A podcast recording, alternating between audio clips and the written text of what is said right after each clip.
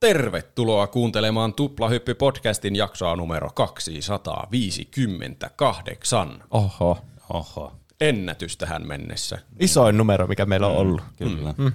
Täällä on juontajia. Minä, Roope. Tuo on Juuso. Hei kaikki. Ja tuo tuossa on Pene. Hei vaan kaikille. Tuplahyppy-podcasti on podcasti, jossa me puhutaan joka tiistai peleistä, elokuvista, musiikista, popkulttuurin ilmiöistä, kaikesta mahdollisesta, mikä sattuu kiinnostamaan sillä viikolla. Meitä voi tukea halutessaan Patreonissa. Mm. Mahtavat Patreon-ihmiset tarjoaa aina meidän aiheet, kyllä, niin kuin tälläkin viikolla.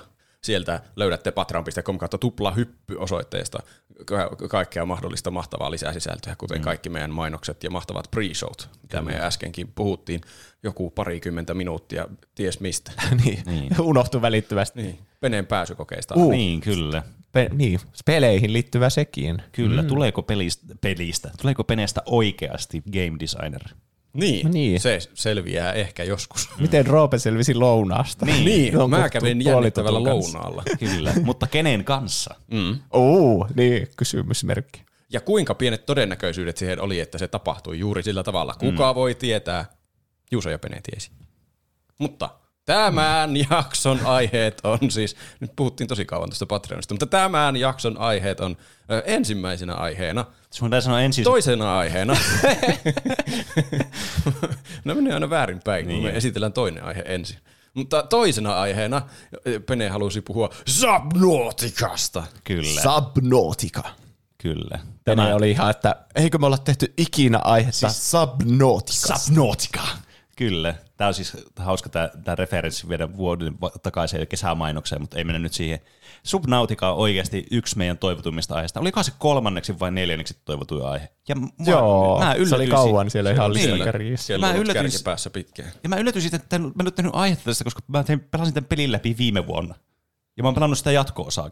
Aha. Mm-hmm. Mut hei, tänään se tulee sitten se aihe. Pallo pudotettiin, mutta nyt se otettiin maasta takaisin. Kyllä, me säästettiin sitä, tälleen, säästettiin sitä tälleen, kun nyt kun syksy on alkanut ja kaikilla on inhottavaa ja ikävää, kun syksy on alkanut, niin mm. parannetaan teidän tunnelmaa sitten trooppisilla ilmastoilla. Kyllä. Niin, ainakin Oulussa on ollut ihan vitun märkää kyllä mm. viimeiset kaksi viikkoa. Jyväs... Eilen oli yhtäkkiä kesä. Joo, mitä helvettiä. Siis joo, Jyväskylässäkin on ollut niin tämä koko viikon joku kaksikymmentä astetta. Silleen niin kuin, näin tämä meidän, meidän ekosysteemi kuolee, mm. mutta siitä sitten myöhemmin lisää. Sitä ennen, ennen kuin meidän ekosysteemi kuolee, Juusolla on myös aihe, ja se liittyy tekoälyyn ja pelin kehitykseen, kyllä, ja niiden yhdistämiseen. Niin. Mä nyt, sori, mä hijackkaan heti tässä tämän puheenvuoron, mutta siis tää on niin kiinnostavaa ja semmoinen niin kuin tunteita herättävä aihe, ainakin on mulle. Siis mulla on niin vahvat mielipiteet tekoälystä niin kuin myös puolesta kuin vastaan. Joo, mulla kans, että en mä nyt silleen, mä tykkään aina uudesta teknologiasta mm. hirveänä ja haluan koittaa heti kaiken maailman ChatGPT, Midjourneyt ja kaikki. Mm. Ja sitten, kun pelin kehitys on, mä en oo, siis Unity on mulle jo, jokseenkin tuttu, että mä oon tehnyt jotain tutoriaaleja mm. siellä. Mutta siis mä oon näen sen semmoisena mahdollisuutena, että ei vitsi, mun ei tarvi opetella koodaamaan, kun ChatGPT on tosi hyvä kirjoittaa sitä Unitin käyttämää. Onko se C-sharp se koodi, niin, mitä se käyttää siellä? Niin, siis kyllähän tekoäly, siis lähtökohtaisesti se on kaikista parhaimmillaan just koodaamiseen. Niin. Mm. Ja jopa niin kuin se on ihmisiä parempi laittaa kommentteja sinne koodiin. No, no siis toi on kyllä täysin totta. Niin. Se varmasti se helposti tekee, unohtuu muilta. Se varmasti tekee vähemmän kaikkia semmoisia inhimillisiä virheitä, että siellä on joku ylimääräinen välilyönti tai niin, joku semmoinen ja sitten ikinä löydä sitä. Toki se tekee mm. logiikkavirheitä edelleenkin, mutta mm. semmoisia se yleensä osaa ne korjata, kun vaan se ihminen osaa huomata ne sieltä. Joo, tässä on, mulla on omakohtaista kokemusta nyt kans kerrottavana sitten. Mm. Ja tää idea syntyi Ekiholta, tuli aiheehdotus Discordin kautta, joka oli, hei, tuli tässä Hogwartsille kanssa pelaillessa mieleen, että voisitteko joskus puhua A I:stä ja sen mahdollisuuksista sekä vaaroista, esimerkiksi miten A I:ta voisi käyttää peleissä. Tuli vaan mieleen, että ehkä muutamien vuosien päästä pystytään peleissä tekoälyn avulla laittamaan N P C:t sanomaan ääninäyttelijän äänellä pelaajan itsensä valitsema hahmon nimi. Hmm. Ja sitten mä alkoin miettiä tuosta, että hmm, tuohan on pientä, että tekoälyllä on ihan valtavat mahdollisuudet pelin kehityksessä. Kyllä, muissakin osa-alueissa. Hmm. Niin, muissakin mahdollisuuksissa, kun siinä, niin kuin tuossa ajatellaan varmaan, että N P C on siellä pe- niin kuin tekoälyn hallitsema siellä pelin sisällä, mutta siinä hmm. niin kuin pelin tekovaiheessa jo. Mm. Voidaan paljon käyttää näitä just, mä oon itse innostunut niistä kuvaakin eroista. Mulla oli se Jossakin toisessa aiheessa mä olin tehnyt niinku Instagramia, että mm. kattokaa mun taideteokseen, mm. oli Midjourneyllä tehty jossakin ihan sekunnissa. Mm-hmm. Nämä on nykyäänkin meidän striimistudion seinä. Niin, jep. Valtavat taideteokset. Se oli oikeasti se prompti oli tyyli toissa niistä vaan tuplahyppy. Ja wow. sitten se vaan teki sen kuvan. Siis tää on kyllä niinku... Ehkä mä en takerru tähän nyt tässä vaiheessa. Ja sitten mä niin, mulla on oikein lähteet tässä aiheessa no niin, sen lisäksi, että että mä oon niin, tekin itse Unitilla peliin ja laitoin niin ChatGPT hoitaa sen koodipuolen ja sitten D A L L-E sen kuvaan mm. luontiin sen A I, niin laitoin tekemään ne assetit ja sitten mä en muista millä mä tein sen musiikin, mutta sekin oli mm. joku selainpohjainen musiikin luonti softa. Niin mä luin artikkeleita tuolta internetin ihmeellisestä maailmasta, muun muassa Interesting Engineerin artikkeli, jonka on kirjoittanut Tomi Laajo ja Rotimi. Gaming Intelligence, How A I is Revolutionizing Game Development. Sitten, hirveän vaikeita nämä nimiä. The Verge-sivulta Shannon Liao kirjoitti A I offers new tools for ge- making games, but developers worry about their jobs. Mm. VentureBeatistä Rachel Kaser kirjoitti How Generative A I is Changing Game Development and U G C, eli User Generated Content. Mm-hmm. Will Bedingfeld kirjoitti Wired-lehteen tai nettisivulle. En mä tiedä, onko sitä lehdet vielä olemassa? Niin. Mä jotenkin vielä ne vähän niin kuin lehdiksi, niin vaikka ne on nettisivu. Niin. niin, no siis kyllähän niillä on lehtiä ainakin olemassa. Generative A I won't revolutionize game development just yet. Ja sitten Tim Bradshaw kirjoitti Financial Timesiin. Gaming industry puts generative A I to the test. Että mm. mä yritin ottaa eri näkökulmia Joo. sinne mun lähteeksi. Mm. Se on ihan hyvä. Tämä on, tämä on pelottavaa. Me ollaan Penen kanssa nyt se tavallaan Ubisoft-puoli tässä. Ja Juuso on Larian. Meidän pitää nyt olla sillä, että älkää nyt kuuntelijat luulko, että te ansaitsette joka aiheeseen jotakin lähteitä, lähdemerkintöjä. Ei, niin. Standardit ei ole näin Aa, korkealla tässä niin, podcastissa. Totta, kyllä. Siis en mä aio sanoa niitä, että oh, tämä oli tästä lähteestä tästä lähteestä, vaan mä vaan lukkiin ne läpi ja kirjoitin muistiinpanot sitten. Mm. ja vähän niin kuin ranskalaisilla viivoilla, kun näissä ei ole oikeita ja vääriä vastauksia paljon. Tästä A I:sta on tällä hetkellä sellaista spekulaatiota, niin. että mitä voisi tehdä mahdollisesti. Niin. Ja tuollaisia tosi yksik- yksittäisiä esimerkkejä on, missä sitä on vaikka hyödynnetty mm-hmm. sitä tekoälyä. Tämä on varmasti aihe, joka siis vanhenee kuin piimä. Niin tämä on varmaan niinku puolen vuoden päästä, kun tätä kuuntelee, niin tämä on niinku ihan arkaikkinen tämä aihe. Niin, joko... Kaikki pelit on jo kehitetty A I:lla. Niin, niin. Jo, tai sitten se on jo unohdettu. Tätä on ollut semmoinen boomi, niin, että, kyllä. että eihän tosta tullut oikeasti mitään. Että niin. Vaikea jotenkin sanoa, koska tuntuu siltä, että tämä on nyt on niin iso juttu tämä tekoäly, että tämä on oikeasti semmoinen, mikä jää ja mistä tulee se niinku uusi standardi. Siltä Mut, se tuntuu kyllä. Mutta ei voi oikeasti tietää. Että mitä jos tämä vaan jää tyssää tähän, että tämä nyt on silleen, no vittu, ei tästä nyt oikeasti ollut. niin, saa nähdä. Mä en jotenkin jaksa uskoa, että se tyssää. Ei, en mäkään, mutta se. siis mä oon vaan pahoillisen asiaajaja tässä. Mm. Sen takia mä kaipasin semmoista omaa konkreettista kokemusta, niin mä... Rupesin tekemään Unitilla sitten peliä, jonka mä halusin mahdollisimman paljon niinku A I:n tekemäksi. Mm. Ja mä laitoin sille prompteina, että mä haluan tehdä niinku A I:lla pelin. Mahdollisimman yksinkertainen, että aloittelija osaa tehdä sen. Mm. Ja sitten laitoin vaikka keskeinen mekaniikka olisi tuplahyppy. Mm. Niin ja. se esitteli mulle tämmöisen Double Jump Derby-nimisen pelin. Mm. Double Jump Jota te pelaa sitten sitten. Kyllä. Kyllä. Se herätti paljon...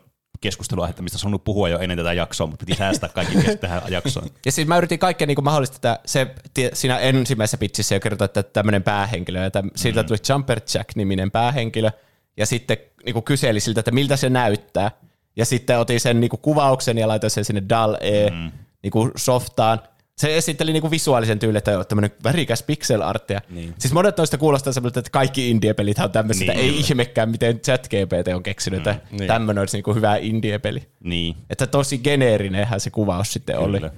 Sitten kaikkea se kysy, kyselin siltä, että no minkälaisia esteitä. No piikkejä, piikkejä. Mm. Oh, no, totta kai. Piikkejä. Gemejä se kerää sieltä. Oho. Ja sitten mä mm-hmm. laitoin niitä sinne peliin. Ja sitten kysyin, että miten se hahmo liikkuu. Niin se sanoi, että nuolinäppäimillä liikutaan ja spacebarilla voi hypätä sen tuplahypy. Ja sitten mä olin silleen, no miten mä koodaan sen. Ja se antoi mulle niinku valmiin koodin. Mm. Ja sen, se, niinku, mikä, mä tiesin, että se osaa tehdä koodia, kun se kertoo sanallisesti, mitä haluaa sen niin. koodin tekevän. Mm. Mutta se, mikä mut yllätti, että kun mä rupesin lisäämään siihen pelimekaniikkoja, esimerkiksi, no tää ei ollut A I:n keksimä, mä olin itse sillä, että mun mielestä olisi hauskaa, että saisi ekstra hypyn, kun kerää gemiin, että mm. voi vähän niinku kombottaa niitä. Niin. Mm. Niin, niin mä kopioin sen mun vanhan, se varmaan muistaisi sen kuitenkin, kun se on ollut siinä samassa niin, chattikeskustelussa sen kanssa. Kyllä. Mutta mä silti kopioin sen ja oli silleen, miten mä teen tästä koodista semmoisen, että se lisää sille yhden hyppymäärän mm. joka kerta, kun mä kerään gemiin. Niin. Ja se niinku oli silleen, aha, okei, no niin, tää käy helposti, että lisää tuohon kohti tämmönen mm. ja sitten tähän kohti tämmönen. Että niinku, mm. se ei luonut uutta koodia, se oli vaan, että lisää tommonen ja tommonen. Mm. Sitten mä lisäsin ne niinku ihan sokkona. Mä olin silleen, että whatever, en mä ymmärrä tätä koodia niinku ollenkaan. Laitoin ne, ja sitten se lähti toimimaan. Niin, kyllä. Siis toi, tosta tuli mieleen, että toi on varmasti tapa, millä tulevaisuuden malvaret tulee niinku toimimaan. Niin. Että sen laitat on, että voit sä tehdä mulle tämän koodin, ja sit sä vaan laitat sen ymmärtämättä yhtään mitään siitä, että mitä se koodi tekee, ja sit se kaappaa sun koneen. Se siis... It- Itse asiassa se on hyvä siinä, kun se kirjoittaa niitä kommentteja sinne, että mikä on minkäkin kohan tarkoitus. Mm.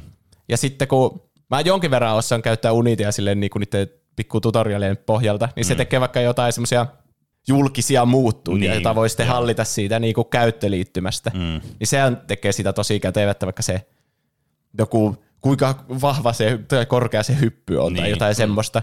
Niin se tekee niinku sen koodipuolen ja sitten antaa mulle vaan semmoisen kentän, jossa mä voin säätää numerolla sitä. Mm, mm. Niin. niin se on tosi hyvä tämmöiselle, joka ei osaa koodata tai ei riitä kärsivällisyys mm. siihen opetteluun. Niin. Mm.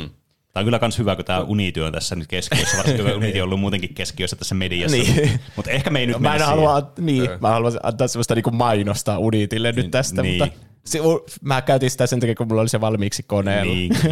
ja mä tiesin, että ChatGPT on tosi mm. hyvä kirjoittaa sitä C-sharp-koodia. Tuo on tosi jotenkin hassu ajatus, tai no sehän tässä aiheessa on ideanakin, että tuo on hassu ajatus, että kun sä laitat A I:n tekemään pelin, mutta tuo ei ollut edes sillä, että sä sanot A I:lle, että mä haluaisin tehdä tämmöisen pelin, voiko sä tehdä koodin, vaan mm. sä kysyit siltä A I:ltä, että minkälaisen mm. pelin sä voisit tehdä, ja sitten se niinku määrittää niin, kaikki, että no tämmönen hahmo, niin, niin kuka sen on sitten tehnyt sen pelin?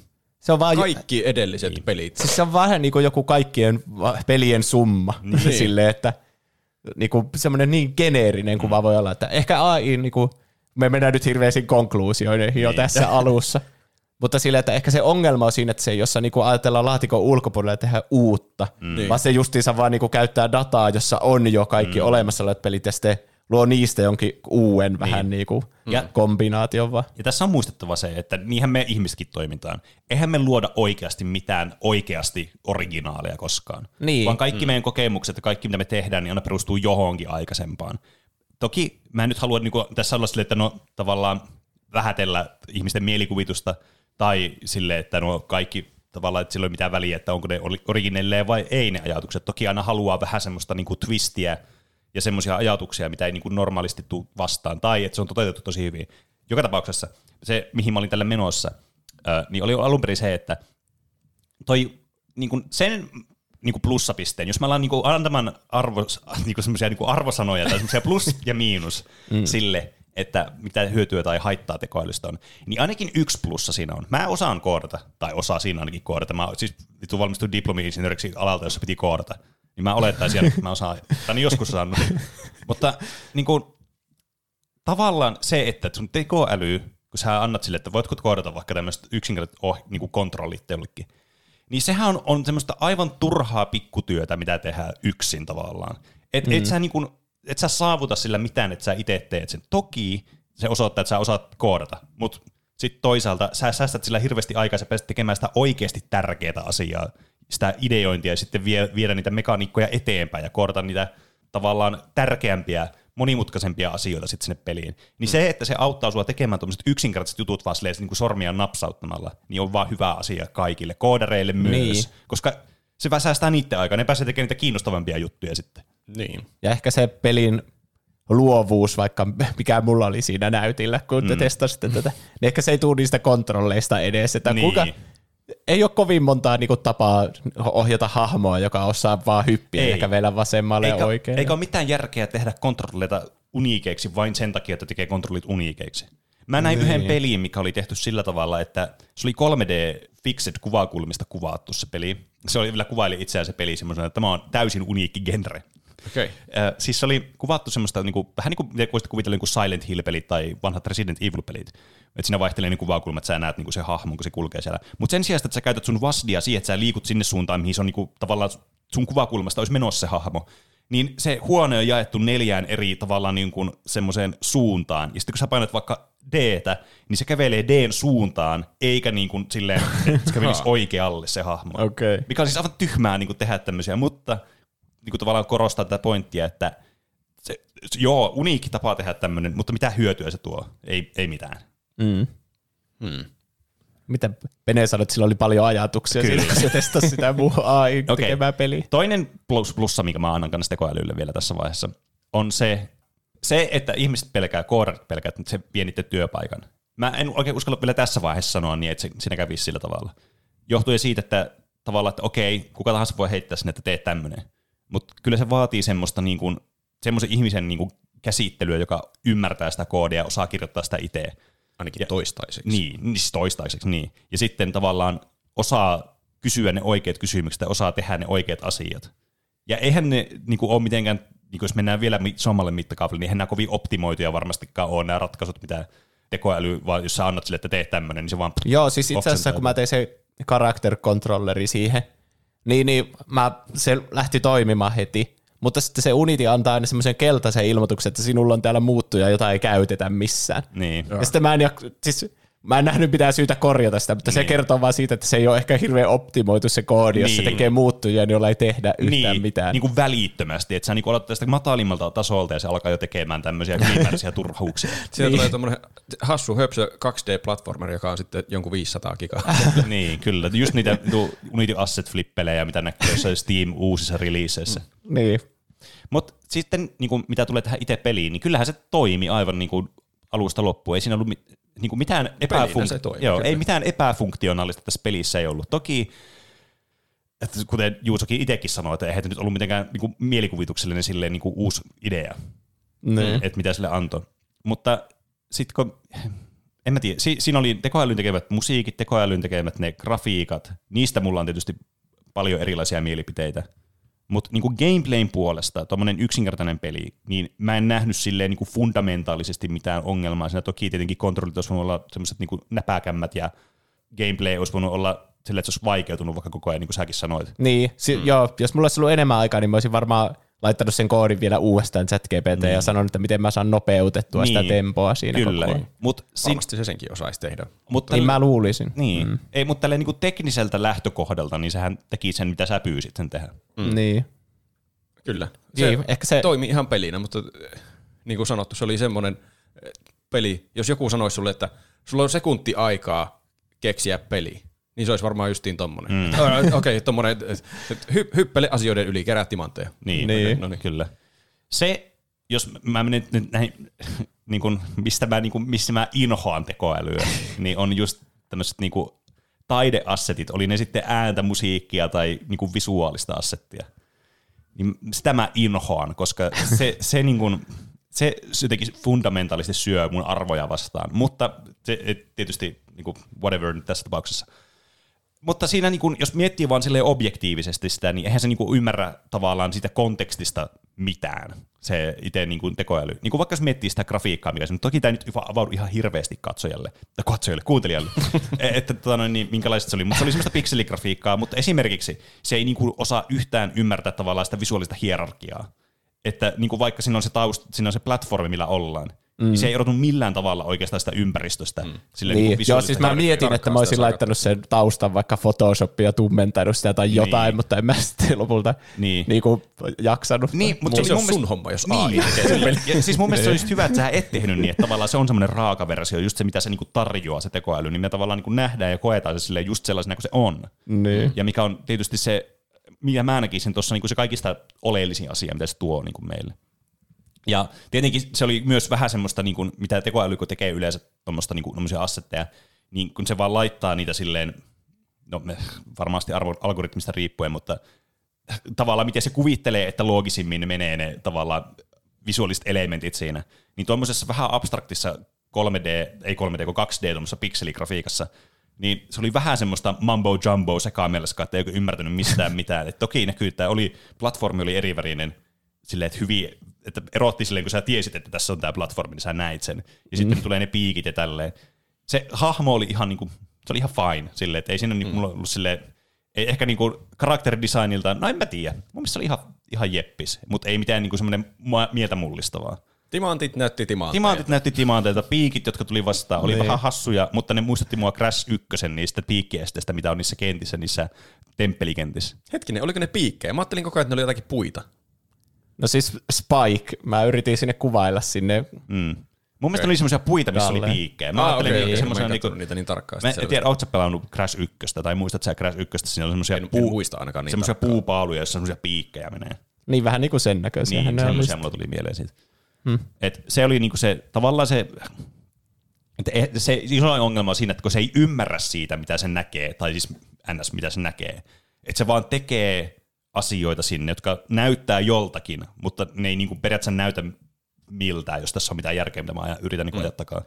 Se kai siinä onkin, että se tekee, mitä sille käsketään. Sitten kun se tekee se platformi, missä pystyy oikeasti liikkumaan ja se sulautuu sinne taustaan niin huonosti, että ihminen on sillä, että mitä helvettiä ei tätä niin. näe, niin sitten ihmisen pitää sanoa sille, että niin, voitko tehdä tuosta jotenkin näkyvämmän tai selkeämmän tuosta niin, platformista, niin sitten se varmaan tekee senkin. Mm. Varmaan juu, monta kertaa, että niinku iteroi sitä. Mm, mm, mm, kyllä. Mm. Sitten se, niin. Niin, no, se, jos joku haluaa nyt tehdä heti samanlaisen, niin ei se onnistu ihan silleen, että mä vaan kirjoittaisin promptin, että tee peli ja mä saisin peli ulos. Niin vai joo, sitten ei, ei. Kyllä siinä auttaa paljon, että ymmärtää, miten se Unity toimii. Että varmaan jos mä kysyisin ChatGPT:ltä, että no miten mä liitän nyt tää character sprite, minkä se loi, niin tänne hahmoon. Mm. Niin varmaan se osaisi tehdä siihen ohjeet, mutta ehkä mä en niinku tommosia asioita skippailin, kun mä tiesin, että tää vetään tohon ja niin, tää vetään niin, tuohon. Niin. Niin. Mm. Kyllä. Ja sitten mitä tuli siihen musiikkiin, niin se oli tarttuva kipale. Siis on, siinä, oli, siinä oli selvästi havaittavissa rytmi ja melodia, ja se ei ollut, niinku, se ei ollut tavallaan semmoista niinku dissonanttia se tota, ne, musiikki. Mutta kyllä sillä niinku mun korvaan se kuulosti hyvin sekalaiselta se musiikki. Siellä oli hyviä elementtejä, mutta just se, että kun se vaan lisää ne elementit yhteen, niin ei se niinku ymmärrä niistä silleen suoraan mitään. Mm. Et mm. Kyllä se niinku huomaa, että siinä ei tavallaan ole sitä ihmiskosketusta niin, niin kuin noissa esteettisesti tässä pelissä. Et sitä puuttuu vähän niin kuin se, se hieno säätö sitten, mitä ihmiset tuo. Ja mikä on just se, että miksi, niin kuin jos pelkää vaikka sitä, että tekoäly vie työpaikat vaikka graafikoilta tai muilta. Jossakin määrin mä näen tämän argumentin, koska jotkut, jotka ei välitä niin paljon siitä, että mitä se lopputulos on, niin voi ajatella, että se tulee helpommaksi, nopeammaksi, halvemmaksi, että ei palkata graafikoita vaikka esimerkiksi tai säveltäjiä tai muuta tämmöistä. Mutta tavallaan ei se lopputulos kuitenkaan vastaa sit sitä käden jälkeä. Ei varmastikaan. Mm. Enkä mä usko, että se tulee vielä, no mä en uskalla sanoa pitkään aikaa, se ei ainakaan niin kuin tällä hetkellä niin. sitä, mutta se on, vitsi, no mä en nyt vaan mene niin kuin tämän niin kuin pelin ulkopuolelle tässä tekoälykeskustelussa, mutta niin kuin tota noin niin. Se, jo, kyllä se, vaikka se musiikki, ei se nyt ollut semmoista ihanteellista, että mä niin. olisin julkaissut ton pelin tommosena Steamiin jo. Niin. Olisin mä mieluummin palkannut vaikka Penen tekemään oikeasti hyvän biisin, mutta kun mä en itse osaa, niin sitten mm. se on niinku käytännöllistä mulle, että mä teen A I:lla sen. Niin.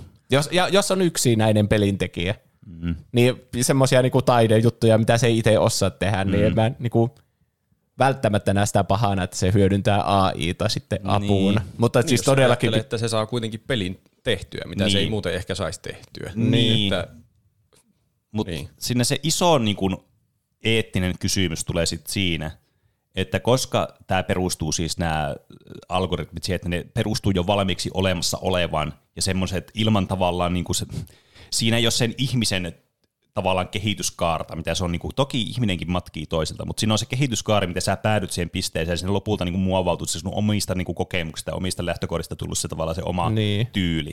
Mutta kun tuo tekoäly vaan niin kun, nappaa vaan ja tavallaan kopioi vaan kaiken, ja siinä ei ole mitään semmoista niin kun, omaa siinä kopioinnista, se on vaan täyttä kopiointia. Niin. Niin siinä se sitten herää, että jos sä alat rahastaan sillä. Se on tietenkin sitten toinen niin, keskustelu. Se on sitten, että niin. Et, niin kun, en mä koskaan, niin kun, ei mua haittaa, jos ihmiset tekee sille omaksi iloksi, vaikka omaa harrastus sille, että niin kun itselle tekee. Mutta just, että jos sä alat niin kun, tavallaan puhumaan tuommoista tekoälyn tekemistä jutuista sille, että mä tein tämmöisen, tai että mä niin kun, tein tämmöisen ja mä osaan tehdä tällaisia, ja mä, vaikka myyn näitä assetteja tai muuta, niin siinä mun mielestä on jo niinku, että mm. tää on yeah. niinku bitch, you ain't done shit. Tää on vielä niinku ääriesimerkki tämä Juuson peli, koska Juuso antoi Niin, ei edes niin, antanut niinku prompteja, että minkälaisen pelin haluaisi niin, tehdä, vaan se tuli ChatGPT:ltä se alkuperäinen ideakin. Mm, niin, kyllä. Se on mielestäni ihan hyvä esimerkiksi se biisi, mikä siihen tuli taustalle. Niin. Se ei ollut huono biisi, mutta se ei ollut myöskään hyvä niin, biisi. Mutta justiin semmoinen A I-biisi. Mutta tässä mä olen tästä taas niinku tästä miinuksista siihen plussaan sitten näissä tekoälyjutuissa. että mun mielestä tekoäly on loistava inspiraation lähde. Niin kuin mm. mäkin olisin voinut kuvitella, että mä kuuntelin tätä biisiä tavallaan, että mä olisin lähtenyt tekemään tuosta sitten niin kuin omaa biisiä tavallaan, tuosta niin kuin ajatuksesta. Niin oli siinä koukku siinä melodiassa niin, kuitenkin. Ja semmoinen mm. niin kuin teema ja semmoinen niin kuin idea tavallaan taustalla siinä. Niin, ja tai mitä mäkin olen käyttänyt, siis monet ei varmaan tietää, mutta siis mä teen kanssa niin kuin grafiikkaa itse, tai siis mä oon illustraattori myös, niin mä niin kuin saan joskus ideoita jostain tekoälyjutuista. En mä nyt ole kopioimaan niitä, mutta siis niin kuin sille, että saan jonkun ajatuksen päähän, että hei, voisiko tämmöinen vaikka settingi olla siisti jossakin, tai tommonen hahmo, ton tyylinen hahmo vaikka tai jotain. Et ne on hyviä tämmöisiä niin kuin ideoiden niin kuin poikioita. Niin, mutta mm. ei kannata ajatella, että ne on lopullisia niin, tuloksia. Niin, kuitenkin. Kyllä. Jep. Tekoäly on hyvä renki, mutta huono isäntä. niin, niin on se vanha sanonta kuuluu. Kyllä. Mutta nyt mennään näihin mun hienoihin muistiinpanoihin, että mitä tuolla A I:lla voi tehdä mm. ja mitä sillä tehdään tällä hetkellä. Eli voi kehittää näitä fotorealistisia vaikka efektejä, ympäristöjä, maailmaa, mm. grafiikoita, kaikkea tämmöistä.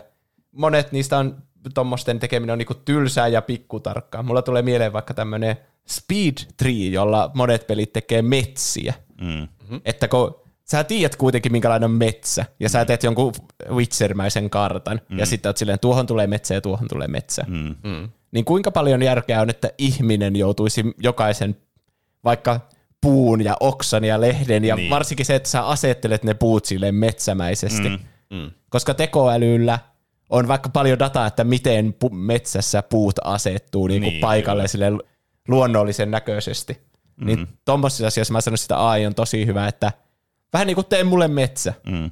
Niin kuinka, kuinka paljon niin kuin taiteellista näkemystä siinä tarvii ihmiseltä, että se tekee metsän. Siis nimenomaan just tuommoiset niin kuin tavallaan monotoniset ja semmoiset, niin kuin, jotka vaan vaatii aikaa ja semmoista työ, turhaa työtä tavallaan, mikä ei ole sitä, niin kuin, mihin keskitytään, mikä on se keskiössä.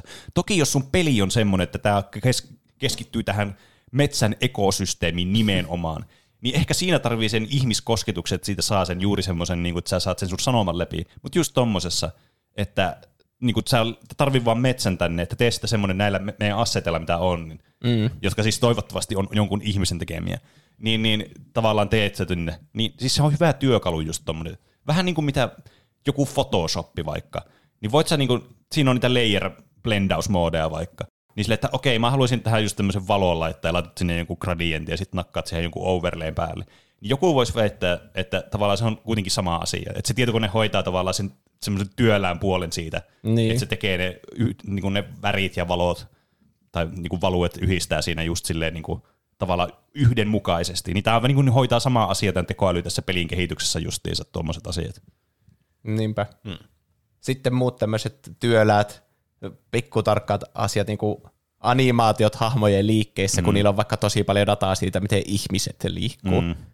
Ja sitten jos sä yrität vaan niin kuin, no tää kävelee nyt tää hahmo tonne. Hmm. Varsinkin jos puhutaan jostakin pienistä sivuhahmoista ja muusta, niin... niin, niin. että kuinka paljon ihmistä tarvii niin kuin jokaista mm. animaation tekemistä. Ja mä, mä sanoisin, että toi niin kuin keskittyy just siihen, että jos haluaa tehdä semmoisen niin kuin vaikka, no jos otetaan vaikka Witcher esimerkiksi, se on niin kuin fotorealistinen ja semmoinen, että ne yrittää mimikoida semmoisia ihmisiä tavallaan, että on, sinne, se ei ole niin kuin tyylitelty, mm. niin silloin, toki jos sulla on joku vaikka kaksi D-peli, missä on tosi tyylitelty vaikka grafiikkatyyli, niin sä haluat ne tota noin, niin, niin kuin ihmisanimoijat siihen, että se saa sen niin kuin tyylin tulemaan esille siinä animoinnissakin.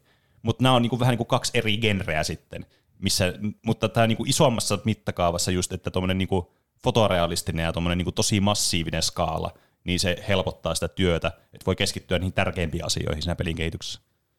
Ja sitten A I on tosi hyvä siinä, että se ottaa isoja datamassoja, vaikka että miltä joku kaupunki näyttää, mm. erilaisia suurkaupunkeja ja minkälaisia rakennuksia siellä on, mm. niin mm. sitten sitä voi hyödyntää silleen, että peliin halutaan tee mulle kaupunki. Ja se mm. ei tee kopiota jostakin tietystä kaupungista, vaan ottaa semmoisia niinku, vaikka yleisesti kaupungissa esiintyviä mm. asioita ja luo niistä niin. semmoisen, niinku, mikä sopisi siihen datasettiin mm. niistä oikeista kaupungeista. Niin. Tämä alkaa kuulostaa, että A I on hyvä tekemään tuommoisia tausta-asioita. niin. N P- lukuisia N P C:tä, jotka kävelee taustalla, tai metsää tai kaupunkia, mm. mutta sitten joku itse päähenkilö, jossa tarvii niin. olla jotakin erityistä, niin tuntuu, että pitää olla mut, joku ihmisluovuuskosketus siinä. Niin, mutta niinhän se on, koska siis, mm. jos sä mietit vaikka sitä metsää, niin sä tavallaan niin kuin et näe sitä metsää puilta. Miten vittu se sanonta menee? Jotenkin silleen, jotakin ei, metsää puilta. Ei näe puuta metsältä. Pu, metsä, ei näe Sen... puu, met, pet, metsäpuu. Me, mutta me vittu. Tämä kuulostaa ihan meidän viime jaksoon. Niin, mutta joka tapauksessa, että niin kun, sä, jos sä keskityt liikaa niihin yksityiskohtiin, niin se sitten katoaa tavallaan se illuusio sitä isommasta kuvasta, tai voi kadota sitä illuusiota. Ainakin mm. niin kun, jos mitä tulee, että mitä ne on generatiiviset, sitten niin kun tekoälyt vaikka luo jotain kaupunkikuvitusta vaikka esimerkiksi, niin mitä enemmän sä keskityt siihen, niin sitä enemmän epäkohtia sä löydät sieltä. Mm. Mutta toki niin kuin pelin kehityksessä niin se on tosi oiva työkalu just se, että et, vaikka jos sä mietit sitä, että vaikka sä käsin tekisit sen kaupungin, niin se, että sä sanot, niin kuin, pistät sen tekoälyn tekemään sen niin kuin alustavan niin kuin, vaikka leiskan siitä kaupungista ja missä on asioita ja mitä siellä on ja näin poispäin, niin se mm. säästää jo vaan helvetisti aikaa siinä, että sit kun sä alat manuaalisesti tekemään sitä ja niin kuin, tuunaamaan sitä kaupunkia niin kuin oikeaksi tavallaan, niin se säästää tosi paljon aikaa ja niin kuin semmoista työtä. No niin, siis työtä säästää ihan hirveästi, mutta siinä on kuitenkin se oma kädenjälki sitten lopussa mukana. Hmm. Tämmöinen kuin Konstantine Psoma, joka on toimarina ja perusteena Kaedim-nimissä yrityksessä, joka käyttää koneoppimisalgoritmeja kaksi D-kuvien muuttamiseksi kolme D-asseteiksi, niin kommentoi hmm. tätä, että, että peleissä tämä niinku erityisesti tämmöisten arttiassettien luominen tulee koko ajan työläämmäksi ja kalliimmaksi, niin se uskoo, että tämä A I-hyödyntäminen siinä kehityksessä laskee suunnattomasti kustannuksia ja aikaa siinä pelin tekemisessä, eikä sille niinkään, niinkään niin kuin luo semmoisia hirveitä kompromisseja juuri tämmöisissä esimerkkeissä, mitä juuri kerran. Mm. Mutta se voi luoda ihan pelisisältöäkin, ei pelkästään mm. siinä taustajuttuja. Niin kuin te olette varmaan kuullut proseduaalisesti generoidusta kontentista, mm, mitä on mm, peleissä. Kyllä. Niin kuin vaikka roguelikeissa. Kyllä, tai vaikka Starfieldissä. Ihminen mm. ei vaan, kun siinä on ideana se, että sitä sisältöä on vähän niin kuin loputtomasti. Niin. Mm. Justiinsa vaikka Starfield, siellä on niitä mm. planeettoja, jotka on vähän outoja. Mm. Sitten No Man's Sky, jossa on niitä planeettoja, jotka on vähän outoja. Mm. Mutta huomattavasti paremmin tehtyä nykyään. Mutta siis niinku... Mitä, niinku, eikö spela, spelanki, eikö siinä tule koko ajan loputtomasti lisää kenttiä? Niin, joo, siis kyllähän nämä niinku toimii sillä, siis perusperiaatehan on sama just, että generoidaan niinku vähän niinku tyhjästä näitä layoutteja ja muita. Toki se on mennyt nykypäivänä paljon niinku semmoiseen niinku kokonaisvaltaisempaan suuntaan se generointi, että mm. se ei vaan enää koostu sille, että sulla on joku viisitoista eri huonetta ja sitten se sekoittelee niitä ympäriinsä, vaan nämä voi, nämä jokainen huone voi olla uniikki. Niin. Se ainakin mä oon kuullut hyvää No Man's Skysta justiinsa. Niin, siis jep. Että se oikeasti vähän niinku, ne ei ole vaan visuaalisesti erilaisia, mm. vaan oikeasti, mä katsoin jonkun video, jossa ne löysi ihan outoja alieneita sieltä, niinku, mm. jotka näyttää jollakin sporee. Ai vitsi, sporeella tehdyiltä. Ja sitten, vaikka jos näitä N P C:itä mm. voi luoda sinne maailma. Jep. Mulle tulee mieleen se uh, Watch Dogs-peli, missä mm. vähän niinku oli niitä niin N P C:itä, joilla sä pystyt sitten pelaamaan niin, millä joo, tahansa. Joo, joo. Ja se vähän niinku loi niille... Sä alkoit tutkimaan jotain yhtä N P C:tä, niin sitten sä huomasit, että se käy jossakin samassa paikassa aina töissä. Ja niin, kyllä. Sillä on niinku oma rytmiä ja muuta. Joo, ja kyllä. Se luo niille nimiä ja kaikkea tämmöistä. Silloin kun sä observoit niitä, niin niistä tavallaan tulee N P C, semmoisia niinku hahmoja, ne luodaan siinä hetkessä. Mm. Että niitä ei ole etukäteen luotu, niitä hahmoja suoranaisesti. Niin, jep. Mm. Semmoista. Mutta se ei välttämättä ole niinku ihan puhtaasti, niinku, että A I tekee tämän. Mm. Täl, ainakin tällä hetkellä nuo, vaikka nuo esimerkit, mitä käytiin läpi, niin on enemmän semmoisia niin kuin ihmisten hienosäätämiä semmoisia algoritmeja, että niin kuin laitetaan, eihän voi vaan, että A I tee mulle uusi kenttä tähän spelaakki tai joku roguelike-peli, mm. vaan siinä on ne tietyt ehdot, että minkälainen kenttä on semmoinen, että se sopii ylipäätään tähän peliin, mm. ja sitten noudattaa näitä tiettyjä niin kuin niin. kaavoja. Jep. Että se vaatii semmoista ihmisen hienosääntöä säätöä kuitenkin, että se saa semmoisen pelattavan ja järkevän siitä kentästä. Niin, niin on. Siis kyllä se on, niin kuin ihmisen osuus siinä on todella essentiaali, vaikka voi helposti syntyä semmoinen kuva, että se tekoäly hoitaa niin kuin kaiken, mutta se on aika kaukana kuitenkin vielä todellisuudesta. Kyllä tekoälykin niin. tarvii jonkun promptin, minkä perusteella se tekee mitään. Niin. Ei se ilman ohjeistusta tee mitään. Mm-hmm. Tai niinkö mitään jos ei rajaa mitenkään sitä, että mitä mm-hmm. se pitää tehdä. Jep. Sitten kans, mä en tiedä, onko sulla muistiinpanoja tästä, tai oot sä menossa tähän, mutta niin kun, miten niin kun tekoäly tavallaan, miten sitä voi hyödyntää niin kun vaikka M P C:iden tapauksessa just siihen, että miten ne voi tuntua niin kun, tavallaan aidommilta, tai semmoisilta, että niillä voi oikeasti olla semmoista muutakin kuvaa, että niillä on vain ne viisitoista voice-lineja, mitkä niillä on nauhoitettu, ja sitten ne aina sanoo samat asiat. Mm. Että sitä voi käyttää, se on niinku semmoinen, mihin mä näen sen just, että tosi hyvänä käyttötarkoituksena, että sitä tavallaan voi luoda sitä, niinku, sitä maailmasta, jos puhutaan vaikka jostain massiivisesta roolipelistä, niin ne pelin kehittäjät ja kirjoittajat voi keskittyä siihen niinku, niihin oleellisiin hahmoihin, oleelliseen tarinaan ja tämmöisiin. Ja sitten just semmoiset Matti-meikäläiset jossakin meikäläiskylässä sitten, niin tavallaan voi se tekoäly luoda semmoisia, että ne tuntuu edes vähän niinku aidoilta henkilöiltä, vaikka ne niin. on semmoisia turhakehahmoja tavallaan, semmoisia niinku kannonfodderia siellä kaiken muun seassa. Niin, jep. Ja yksi mielenkiintoinen, minkä mä näin, semmoisia niinku peli, tavallaan niinku, ne on käytännössä niinku tech-demoja, mutta tämmöisiä Steam Asset Flip-pelejä, mitä mä oon nähnyt. Muun muassa semmoinen, semmoinen peli, mikä mulle tuli mieleen kuin Vaudeville. Ootte te kuullut semmoisesta? En. Ei siis, se on semmoinen, se on semmoinen etsivä peli, missä siis sä puhut mikrofoniin ja sitten sä haastattelet tyyppejä, yrität selvittää murhaa ja ne kaikki N P C:t on niinku tekoälyä N P C:itä. Okay. Ja sitten sä yrität keskustella niiden kanssa ja yrität selvittää niiltä, että, mitä, että miten tämä murha ratkeaa tai muuta, että kuka olisi syyllinen tai muuta. Siinä on tosi paljon semmoista niinku potentiaalia tuommoisille peleille, mutta siis ihan buginen paskapeli. Vähän semmoinen prototyyppi. No joo, semmoinen just semmoinen, että mutta se, mut siinä niinku ne, tulee se idea, että tavallaan sitä voi hyödyntää tuommoisissa peleissä, mitä ei ole ehkä ollut, tai on ollut tosi haastava niin kuin tuottaa aikaisemmin, niin kuin vaikka semmoista kunnon etsivää peliä. Toki on hyviä etsivä pelejä, mutta semmoista tiedätkö, että se tuntuu semmoista, että ne on niin kuin henkilöitä, eikä vaan sille, että niillä on rajallinen määrä prompteja niillä hahmoilla. Niin. Jotenkin niin kuin semmoinen ensimmäinen peristuntuma etsivä pelistä. Tuntuu, että ne pitäisi jonkun ihmisen kirjoittaa, että niistä tulee joku koherentti tavallaan mm. tarina tai se mysteeri, minkä voi oikeasti ratkaista. Niin. Mitä tapahtuu, jos A I vaan niin. tekee kaikki hahmot? Siis tuo on tietysti se, että niinku vaikka mitä tuossakin pelissä, mistä mä puhuin, toi Vaudeville, niin sinne menee välillä se A I menee ihan rogue. Että se vaan alkaa heittelee ihan mitä sattuu sieltä, niinku, että se menee ihan sekaisin. Mm. Ja sitten se alkaa vaan heittelee jotain, että vittu, vau, wow, että siistiä, että meikö se on tämmöinen. Se on mun mielestä jotenkin paljon mielenkiintoisempi tai ainakin realistisempi ajatus tuommoisessa justiin jossakin roolipelissä, että kaikki N P C:t, millä ei oikeastaan mitään valtakunnan väliä sille mm. pelille, että ne tuntuisi oikeilta ihmisiltä niin, tai hahmoilta. Kyllä. Semmoista sä voit vaan mennä juttelemaan jollekin ja sitten se ei ala niinkö, niinkö kierrättämään samoja laineja jossain vaiheessa. Niin. Juttelet niin kauan, että se sanoo, kyllä. että no, minäpäs lähdenkin tästä muihin hommiin. Mm. No, minäpäs lähdenkin tästä muihin hommiin. Kyllä. No, minäpä... Sitten, että yep. se oikeasti kertoisi jotakin juttuja ja sitten voisi jutella kaikille. Niin, kyllä. Tämä on ehkä just semmoinen niinku A I:n tulevaisuuden kuva, että se A I on vähän niinku siellä sun pelissä koko mm. ajan läsnä. Niin. Ja sitten vähän niinku luo sitä sisältöä siihen perusteella, että mikä sua kiinnostaa mm. tehdä. Silleen vaikka, että jos on avoin maailma, niin eihän ne voi tehdä semmoista avointa maailmaa, joka kattaa koko maailman. Että sä lähdet minne kaikissa niinku Witcherissä ja Skyrimissä ja kaikissa niinku se rajansa. Mm.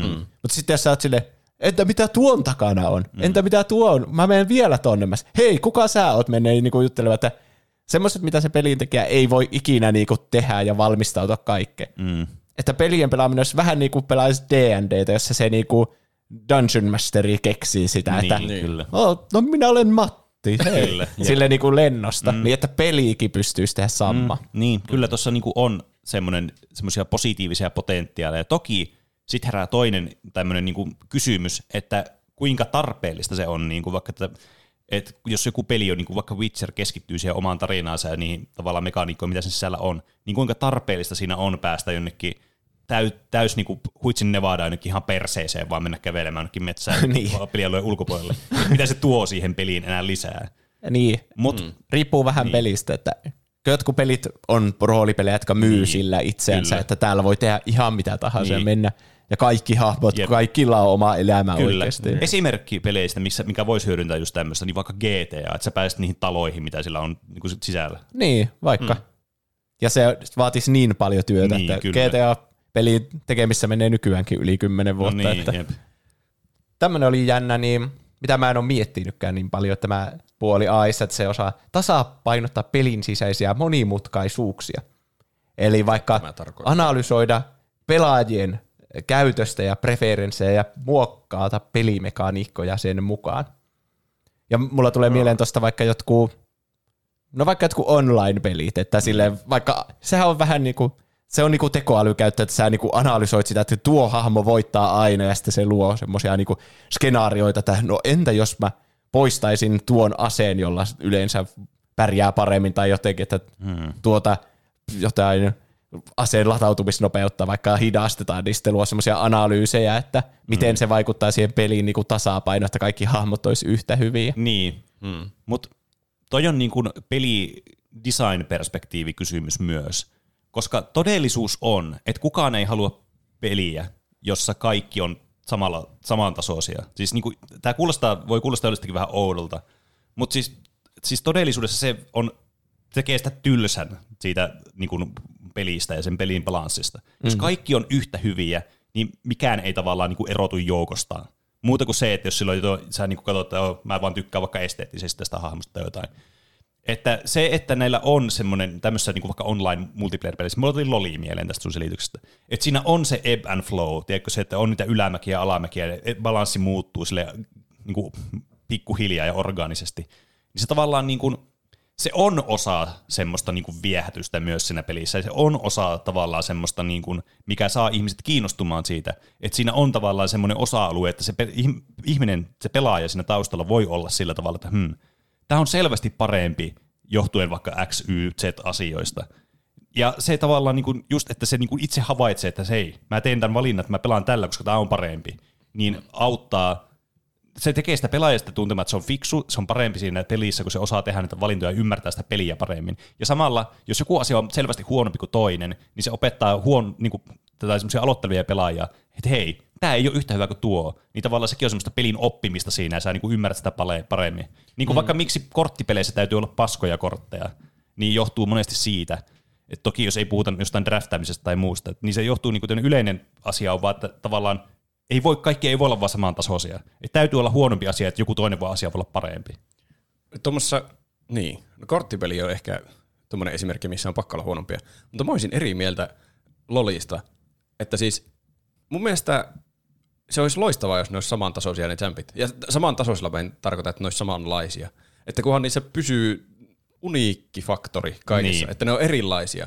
Mutta jos niinkö tilastollisesti katsoo menestystä kaikilla hahmoilla, mm. että jos yksi pärjää paljon paremmin kuin muut, niin kyllähän se on selvä merkki, että tuota täytyy jotenkin niin. heikentää tai muita vahvistaa. Niin. Mutta jos ne tehdään niillä, niiden tavallaan ainutlaatuisilla ominaisuuksilla, että ne pysyy mukana ja että ne kaikilla hahmoilla pärjää kuitenkin pelatessa. Se olisi mun niin. mielestä täydellinen tilanne. Mutta mä argumentoisin, että tota noin, niin on mahdotonta tehdä semmoista skenaariota, missä on niin kuin fundamentaalisti erilaisia vaikka pelimekaniikkoja eri hahmoilla, ja ne olisi niin kuin samanarvoisia ne hahmot keskenään, kaikki hahmot. Jos puhutaan vaikka Lolista, missä hahmoja on varmaan lähemmäs sata viisikymmentä nykyään. Mm. Ei varmasti, siis se on vaan teoreettinen tilanne, että niin. kaikki olisi samanlaisia, mutta jos A I:lla pääsee lähemmäs sitä teoreettista tilannetta, kun niinkö ihmisten raalla työllä analysoida, että miten tämä nyt tekee. Ja se A I pystyisi kuitenkin pitämään ne erilaisina, ne hahmot, että niitä huvittaisi ihmiset pelata. Se on eri asia, mitä niin sinä itse subjektiivisesti mietit, että tämä hahmo on mun mielestä paras näistä, mm. vaikka se oikeasti on samantasoinen kuin muut, niin sitten sua huvittaa samalla tavalla pelata niin. sitä, koska sä vaan tykkäät pelata sitä. Mutta sitten toisaalta se ei, myös pal- se ei silloin palkitse niitä ihmisiä, jotka ajattelee, että hmm, tää on, tää niinku, ne tavallaan saa sen edun sillä, että ne on löytänyt tavallaan sen oman, sen balanssista, sen anomalian tavallaan, joka nousee muiden yläpuolelle, niin ne sitten, jos nämä kaikki on tasa-arvoisia, niin se ei niinku koskaan palkitse sitä sun valintaa millään taso- tasolla. Että se on kaikki tavallaan semmoista, että sä vaan valitset, mutta se valinnalla ei ole oikeastaan määr- väliä. Eikö se ole kiva, että sillä sun pelitaidolla on sitten väliä? Että sitten ei voi olla, että no tuo voitti mut sen takia, koska sillä on parempi hahmo kuin minulla. Niin, no, siis tää on varmaan tämmönen keskustelu varmaan omalle aiheelle. Että, että, niin. niin, pelien balansointi. Mut kuitenkin niitä. Siis pointti se, että se asia ei kuitenkaan ole ihan niin yksinkertainen, on mm. varmasti se, niin kuin, minkä lopputuloksen tästä saa. Ja sitten tuokin on aika spesifi esimerkki Loli, tai niin tommoset mobat, missä on erilaisia hahmoja. Jos vaikka miettii maailman historian parasta peliä Rocket Leaguea, niin sen koko idea on, että kaikki hahmot on täysin samanlaisia. No, niin, kyllä. Ja että pelkästään sillä, mitä nämä naputtelet ohjaimeen niin. on väliä. Mm. Tuosta voi vettää myös niin yksin peleihin ihan saman jutun, että A I hallitsi siis tää sun vaikeustasoa, että mm. jos se on, jos sä pelaat tosi hyvin, et ikinä kuole, niin sitten se peli tietää, että okei, sulla ei varmaan kovin hauskaa, kun tää ei tarjoa sulle mitään haastetta, ja sitten silloin ne tietyt muuttujat, johon se voi vaikuttaa ja niin. tehdä siitä sitten lennosta sulle niin. vaikeampaa. Vai onko? Jo entä jos sä haluat power-trippailla? Että se on se, mikä susta on hauskaa. Kun tämä on just tämän tekoälyongelma, kun se, niin kun, se kyllä osaa tulkita dataa, mutta se ei osaa tulkita niitä tavallaan tunteita sen datan taustalla. Mm, täällä on omana ranskalaisena viivana oh, tunteiden niin. tulkitseminen, jos me joskus päästään sinne. Katsotaan.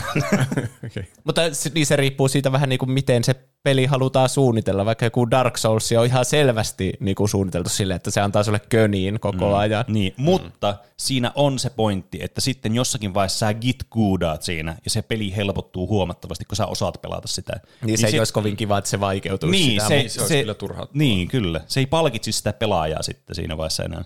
Se tuntuu, että itse ei kehity, jos niin. kaikki muu kehittyy ja, ympärillä samaa tahtia. Ja samalla tavalla, jos tämä toimii toiseen suuntaan, niin tämän täytyy toisi, toimia myös toiseen suuntaan. Niin, että helpottuu tietenkin niin. jo vastineeksi. Niin kuin jossain Ressu nelosessa silloin. Mm.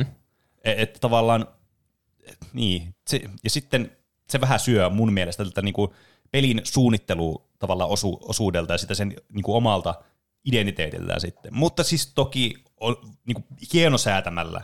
Toki voisi säätää tuommoisia asioita, että ei nyt tarvitse kaikissa tässä kuitenkaan mennä semmoiseen äärimmäisyyteen näissä, että on niin kuin välttämättä, no niin, nyt tämä tekoäly vittu skaalaa tämän bossi helti johonkin kymmenkertaiseksi tai jotain, että se voi olla tosi semmoisia näkymättömiä määriä just, että se vähän niin kuin hieno säätää vaan sitä peliä siinä. Mä tykkään siis semmoista, kun sulla on aina se yritys Souls-peleissä, jossa sä niinku sä oot, että tää on sun paras yritys, vihollisella on niin. ihan millienkkoja ja sä oot niinku taas sun illan viimeinen niin. peli, ja sä niinku, nyt olisi aivan mahtavaa voittaa se. Niin. Mutta sitten sä kuolet niinku tyyli samaan aikaan, kun se bossi, ja sitä voittaa ei lasketa tai jotain. Niin, että sillä tekoälyllä on sellainen tilannetaju, että niin. hei, sä ansaitsisit nyt tämän voiton, ja antaisi sulle pikkuisen. Naaman väristä turhautumisen tason, niin. niin. Hei, tuo on pelannut jo neljä ja tuntia. Ja niin. Mutta nyt voidaan siirtyä näihin N P C-hahmojen no tekoälyyn, niin. kun siinähän on paljon semmoista selkeää niin niin potentiaalia, kun niillä on jo nyt semmoiset omat pikkutekoälyt siellä. Että miten täällä tekoälyä voit syödyntää siihen, että näistä niin N P C:istä peleissä tehtäisiin semmoiset, että ne reagoi sun, mm. siihen niin kuin sun toimintaan niitä kohtaan, mm. tai sitten, että ne oppii vähän niin kuin omista virheistä. Mm. Me kaikki ollaan pelattu varmasti joskus semmoisia pelejä, jossa on joku tekoäly, joka on vaikka sun apuna, tai sun pitää huolehtia mm. siitä. Joka jotenkin vaan, että mitä hittoa, miksi sä teet noin tyhmiä asioita, miksi sä kuolet? Kun... Ei helvetti, mulla tuli no. tosta niin flashbacki ihan vastikaan, kun tuli plattua Baldur's Gatea, niin siinä oli, mä en mene spoilereihin, mutta siinä oli yksi hahmo, joka oli siis druidi, jolla pystyy wildshapeamaan, ne jotka ei tiedä mitä se tarkoittaa, niin se pystyy muuttuu eläimeksi, saa uuden healthbaarin ja tekee paremmia asioita. Mm. Vittu, se koko ajan kuoli meillä sen takia, koska se ei vaan jostain vittu syystä suostunut käyttämään sitä wildshapea, ennen kuin vasta mm-hmm. joku viidentoista loadin jälkeen se vihdoinkin käytti, siellä selvisi sitä taistelusta. Niin vittu, tää ärsytti. Sori, oli pakko purkaa. Ei saa, että just tämmöiset on hyviä, missä tekoälystä olisi syöty. Tilanteiden muistaminen sillä, että jos joku onnistuu, niin se alkaa tekemään sitä enemmän. Mm. Tai sitten mulle tulee vaikka mieleen, miten ne Shadow of Mordor, ne mm, lotripelit mm. käyttää sitä, että jos yeah. sä vaikka tapaat jonkun örkin, tai sitten se örkki tappaa sut, niin sitten mm. se vähän niin kuin muistaa sen. Kyllä. Silloin mm. vaikka joku, sä tappoit sen viimeksi jollakin polttamalla sen hengiltä niin. tai jotain, mm. ja sitten se tulee palovammojen kanssa takaisin. Mm. Niin tämmöisillä asioilla N P C:stä tehdään semmoisia eläväisempiä, ja tuntuu, että Kyllä. ne ei ole vaan niinku sun Skyrimin joku se komppanioni, niin. mikä sulla on mukana, joka vaan, sä voit niinku kohdella sitä niinku ihan miten haluat niin. ja tappaa sen ja muuta, mutta se niinku aina silti osuu ystävältä. Vähän siis, niinku reagoisi noihin. Siis tää on se numero yksi asia, mihin mä haluaisin just, että tää tekoäly niinku tässä peleissä tulee semmoisikin standardiksi. Että tiedätkö, ja toi Shadow of Mordori on aivan loistava esimerkki. Koska se tuntuu silloin siltä, että se pelimaailma on oikea maailma. Ja se on niinku semmoinen, mitä ton peleet niinku on struglannut tosi pitkään. Että sun teoilla ja valinnoilla on merkitystä. Mm. Niin kuin jos mä kuvittelisin vaikka Witcherissa, että jos sä menisit vaan tappaa jonkun kylään kaikki niin kuin vartijat, ja sit sä tuut sinne takaisin myöhemmin, niin siellä on enemmän vartijoita, ne on ihan vitun vihaisia sulle, ja kaikki sut, sut on etsintä kuulutettu ympäri läänejä, ja teekö, sut tunnistetaan tai muuta vastaavaa, tai jos joku on jäänyt henkiin, niin se tunnistaa sut, ja siis niin. tämmöiset olisi niin kuin asioita, mitkä niin kuin lisäis pelin semmoista arvoa semmoisena omana kokemuksena vielä entistä enemmän kuin mitä pelit tekee nyt. Niin.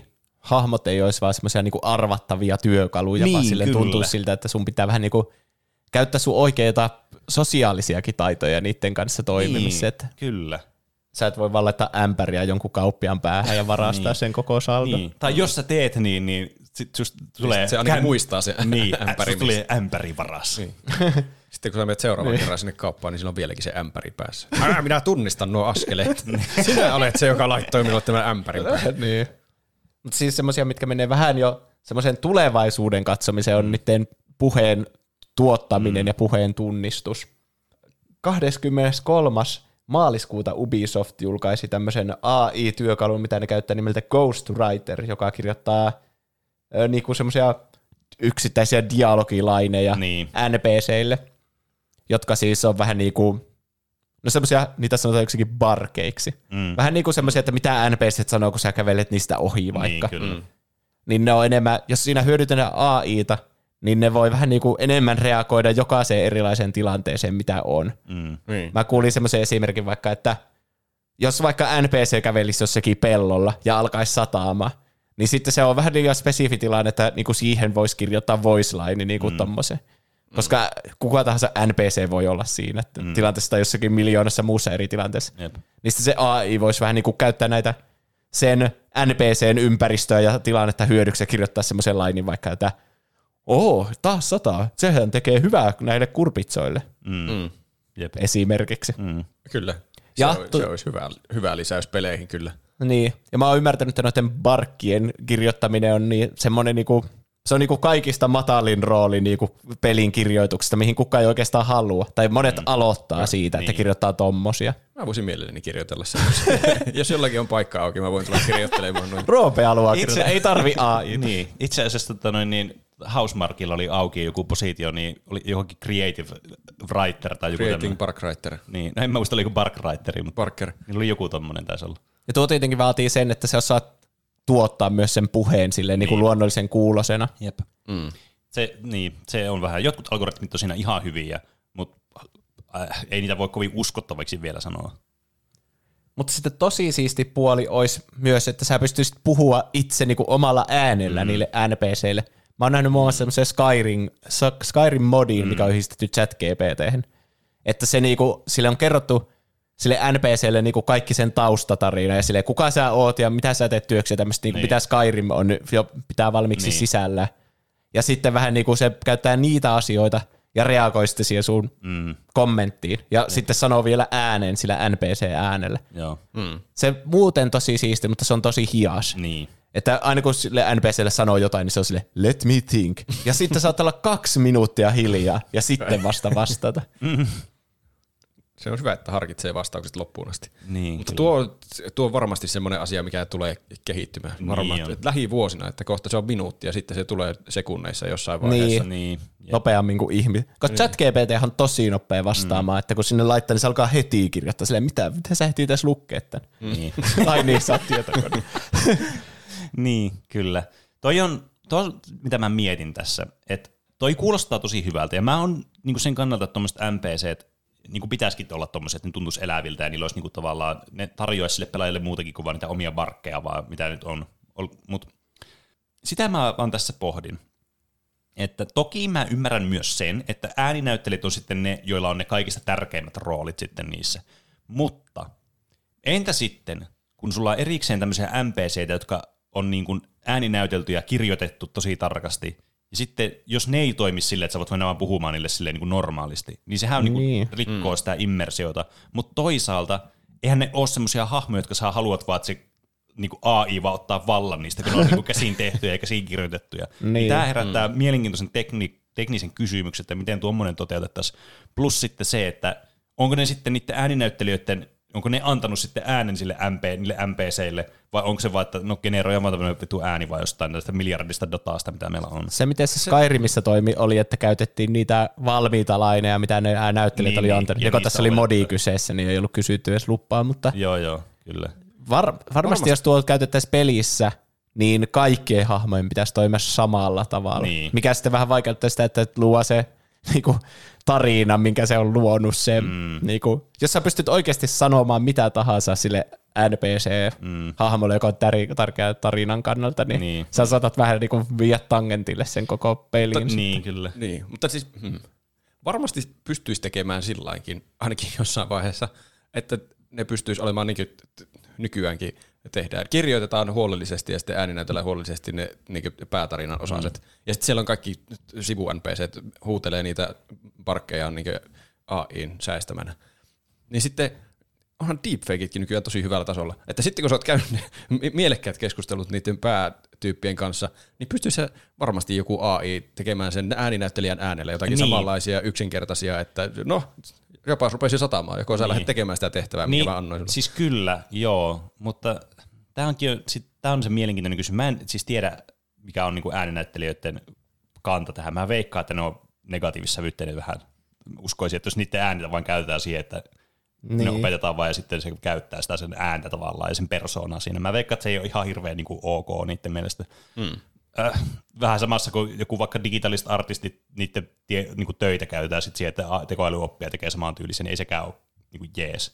Mutta toi on niin kuin se iso kysymys, koska toivoisi pelaajan näkökulmasta tietysti, että ne osaisi myös vastata silleen niin kuin luonnollisesti, jos sä kysyt niiltä, että no voisit sä heittää mulle viisi kultaa, että mä pääsen tuohon tavernaan yöksi ja sitten mä lähden huomenna tekemään sitä tehtävää. Ei tuommoista varmaankaan kirjoitettu siihen peliin, että sä voit kysyä tuommoista, mutta sä niin haluaisit pelaajana kysyä tuommoista. Sitten sekin tavallaan niin heittää sut pois sitä immersiosta, jos se on niin joku toinen ääni sit yhtäkkiä silleen. Sä oot silleen, mm. puhut jollekin tyypille, joka on Balthasar suuri, ja se on silleen, minä nyt, no niin, lähdetään tälle tehtävälle yhdessä, minä olen sinun tukena siihen. Ja sit sä oot silleen, saaks mä sut viisi euroa? Sit se silleen vaihtuu se ääni silleen, nyt on teeposeen ja on silleen, tässä sinulle viisi euroa, mene tuonne tavernaan. Niin pakkoa siitä on tehdä siinä vaiheessa ihan aukotonta sitten. Niin. Mm. Se muuten siitä on enemmän haittaa kuin hyöty. Jep. Tuosta tuli mieleen tämmöinen kuin in-world A I kehittää just noita niin kuin N P C:itä peleissä ja tuota teknologiaa, että se osaa reagoida siihen sun puheeseen ja vastata siihen. Mm. Ja niillä oli netissä tämmöinen demo, jossa ne oli tehnyt joulupukin, jolle lapset no. pystyy puhumaan. Pelot, ja se, pelottavaa. Ja se vastaa niille. Pelkään mutta pahinta. Se, se, se video oli just semmoinen, että lapset oli ihan edessä, jee, joulupukki, ootko sä oikea ihminen? Milloin sä tuut tuomaan mulle lahjoja? Mutta se joulupukki ei ollut mun mielestä ihan niin kuin maailman vakuuttavin joulupukki. Se oli semmoinen, oletko katsonut tänä jouluna vielä yksin kotona? Sitten se oli silleen, mistä sä tiesit?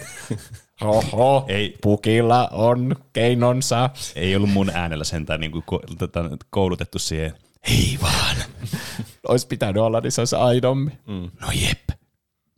Kiinassa on julkaistu tämmöinen peli kuin Justice Mobile, tai kiinalaisen NetEasen tekemä, tosi iso. Mm. Siinä on kaikki N P C-hahmot on, tai kaikki hahmot on niin kuin A I:n luomia, ja siinä on ideana, että ne on autonomisia, eläväisempiä, ja sitten reagoi juuri pelaajien toimintaa ja kehittää itsellensä personality-treittejä, mm. luonteenpiirteitä ja muut. Mm.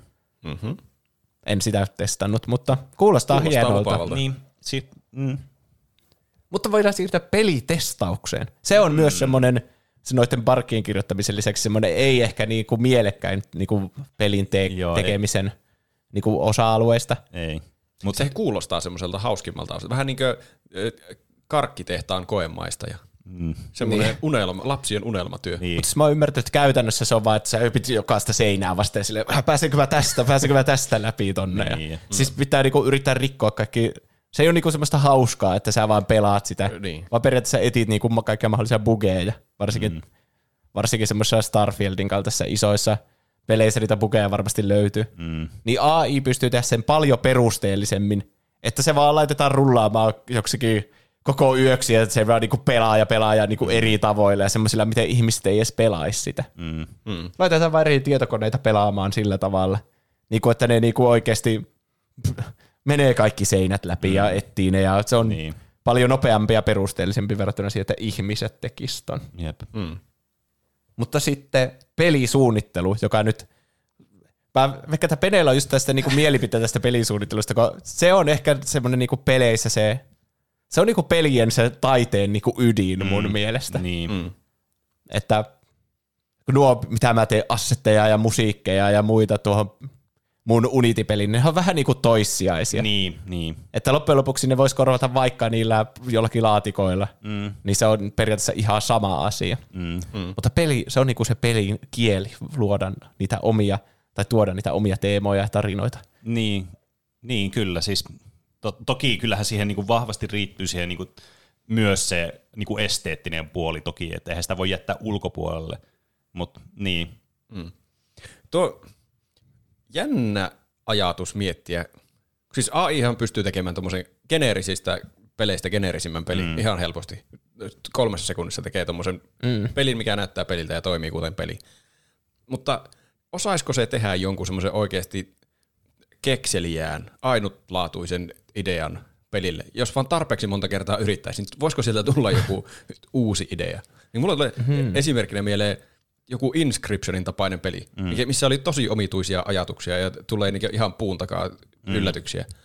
Niin että pystyisikö A I tekemään semmoista, kun se lähdemateriaali on kuitenkin niin kaikki maailman pelit. Niin, ei varmaan niin kuin autonomisesti. Mutta sille pitäisi antaa joku prompti, että tee kekseliäs peli minulle. Mä, niin. Mm. Minäkin, mm. mä, kun niissä asio- semmoisissa kekseliäissä peleissä se ajatus ei lähde välttämättä siitä, että, että mä teen peliin ja mä otan mallia näistä aikaisemmista peleistä. Mm. Miten vaikka tuo A I nyt tällä hetkellä toimii. Mm. Noissa artikkeleistakin puhuttiin siitä, että kun AIlla on vaan tarpeeksi dataa niin kuin kaikista peleistä ja miten ne koodit toimii ja muuta, niin. niin se osaa kyllä tehdä semmoisen niinku geneerisen pelin ja matkia Jep. niitä aikaisempia.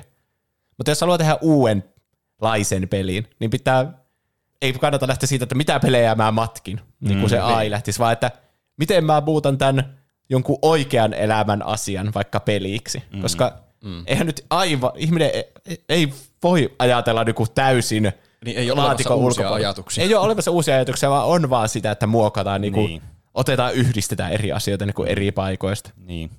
Niin kuin mikä olisi joku semmoinen kekseliäs peli, joku Papers, Please, jossa sä luet jotain niin kuin, mm. niitä maahantulodokumentteja tai niin. jotain jossakin, mä en ole itse pelannut sitä, jossakin kahden maan rajalla tai niin, jotain kyllä. sodan aikana. Mm.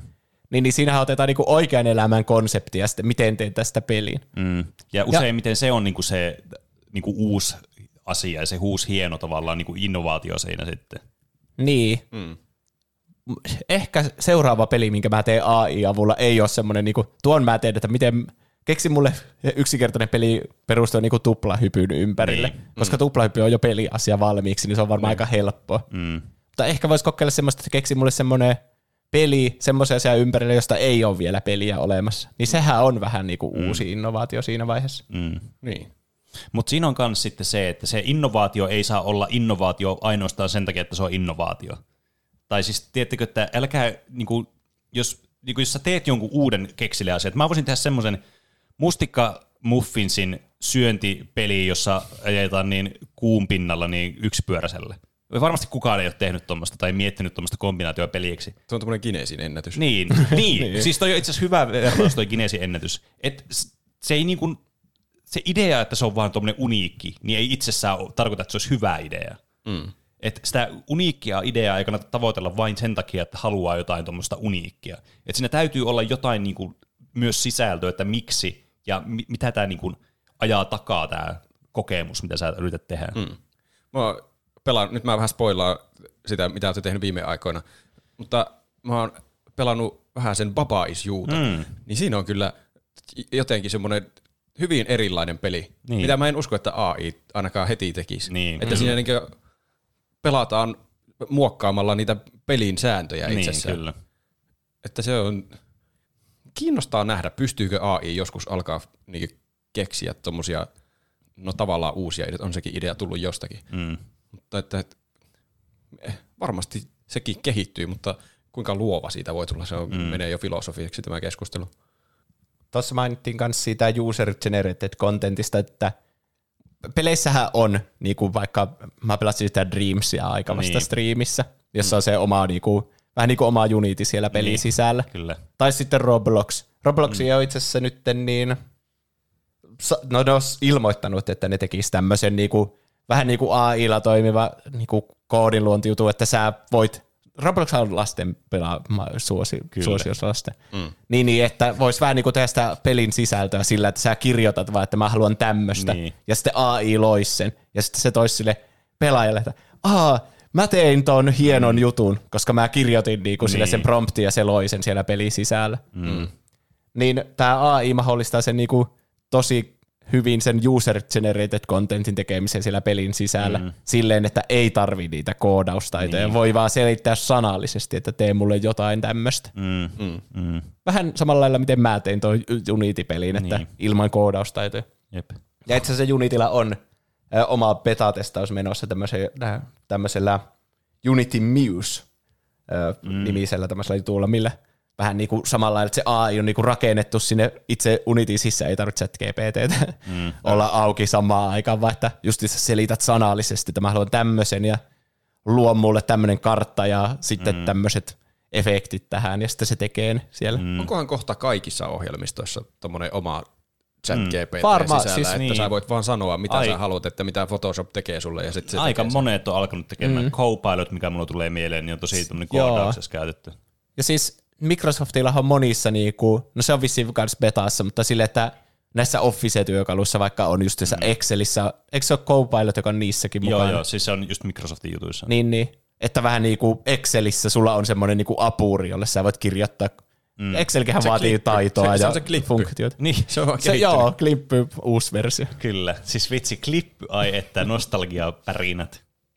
Tästä heräsi keskustelua, kun Riot Gamesin entinen John Lai, joku tämmöinen produceri siellä, twiittasi tähän A I-keskusteluun semmoisen kolmion, että pelin tekeminen, pelin tekemisessä niinku on tämmöinen kolmio, että sä voit tehdä pelin nopeasti, halvasti tai tehdä hyvän pelin. Mm. Ja sitten sun pitää valita niistä kaksi. Että mm. on mahdotonta täyttää nämä kaikki, että se tulee ajallaan ja siitä tulee hyvää ja se on myös mm. halvasti tehty. Mm. Ja A I, vähän niin kuin tarkoitus on yhdistää tämä kolmio, että pystyy sitten tehdä kaikki niin, että mm. tällä vähän niin kuin vältetään se crunch, mistä on hirveänä uutisia, niin, että niin. ne joutuu yötä päivää tekemään niin kuin pelin julkaista, niin A I auttaa vaan niitä ihmisiä, se toimii semmoisena työkaluun. Mm. Ja sitten siitä heräsi myös keskustelu siitä, että pienet pelintekijät, niin kuin, kaikki tietää, että in, niin kuin, kun sä mietit indie-peliä, niin ei se ikinä tule mieleen semmoinen, joka näyttäisi joltain Assassin's Creediltä. Mm, ei tietenkään. Se on helppo niin kuin katsoa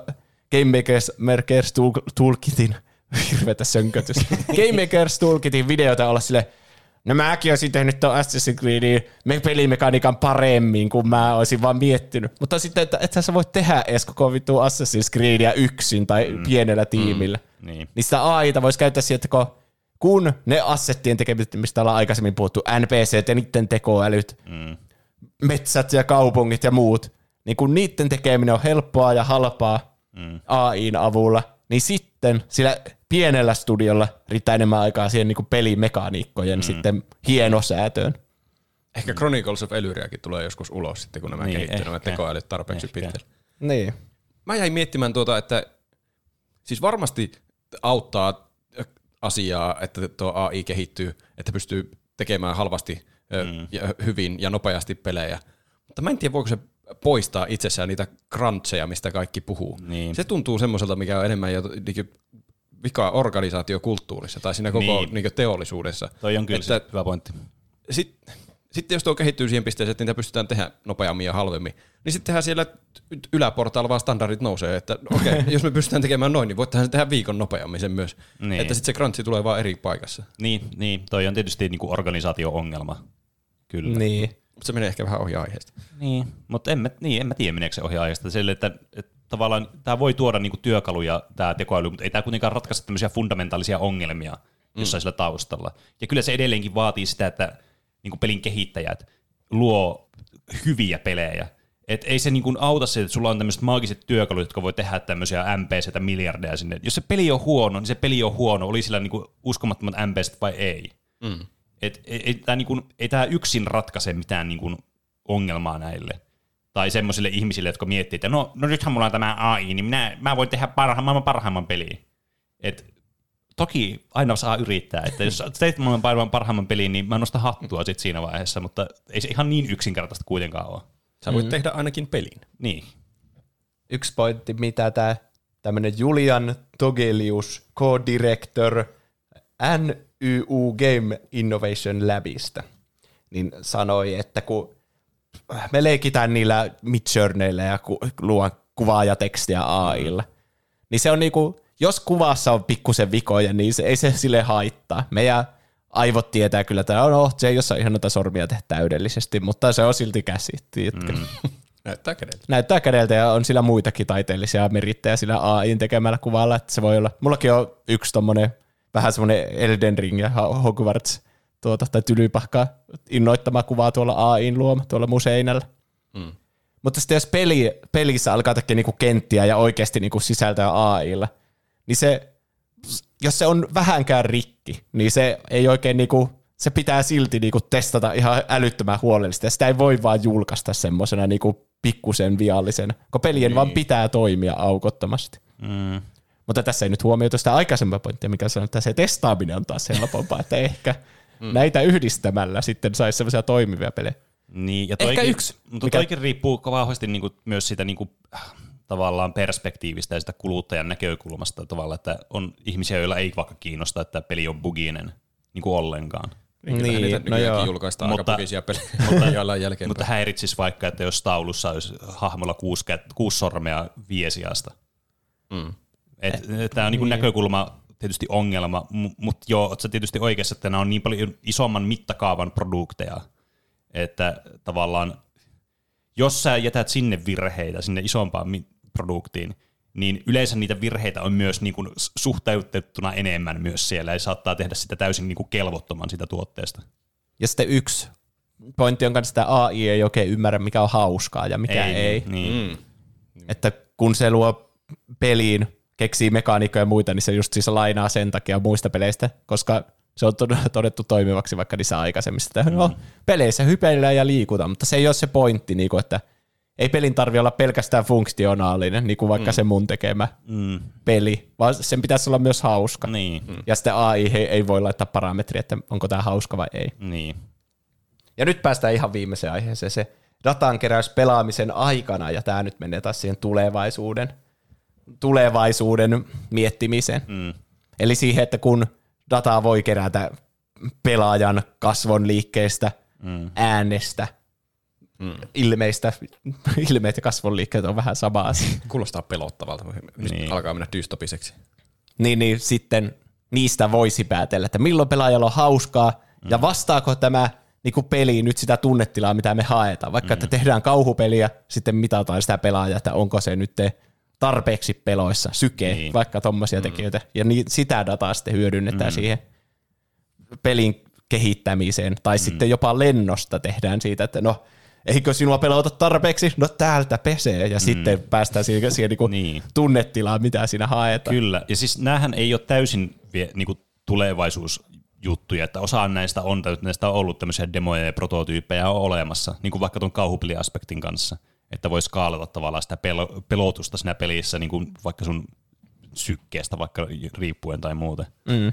Että niin kuin, että toi on kyllä siis semmoinen, että mitä, mitä mä voisin nähdä. Mutta tossakin taas tietysti aina se, että okei, toi varmasti toimii parhaiten semmoisessa tilanteessa, niin kuin vaikka vaikeusaste. Että jos tää on liian vaikea, niin sitä vähän helpottaa sitä, koska se on niin kuin konkreettinen asia, mitä se pystyy tekemään ja mistä se pystyy havaitsemaan tavallaan se peli tai siis se tekoäly. Mutta niin kuin joku tunnetila, oot sä peloissaan, niin mistä se tietää, että, tavallaan, että mikä on pelottavaa, niin eihän se tiedä tavallaan sitä.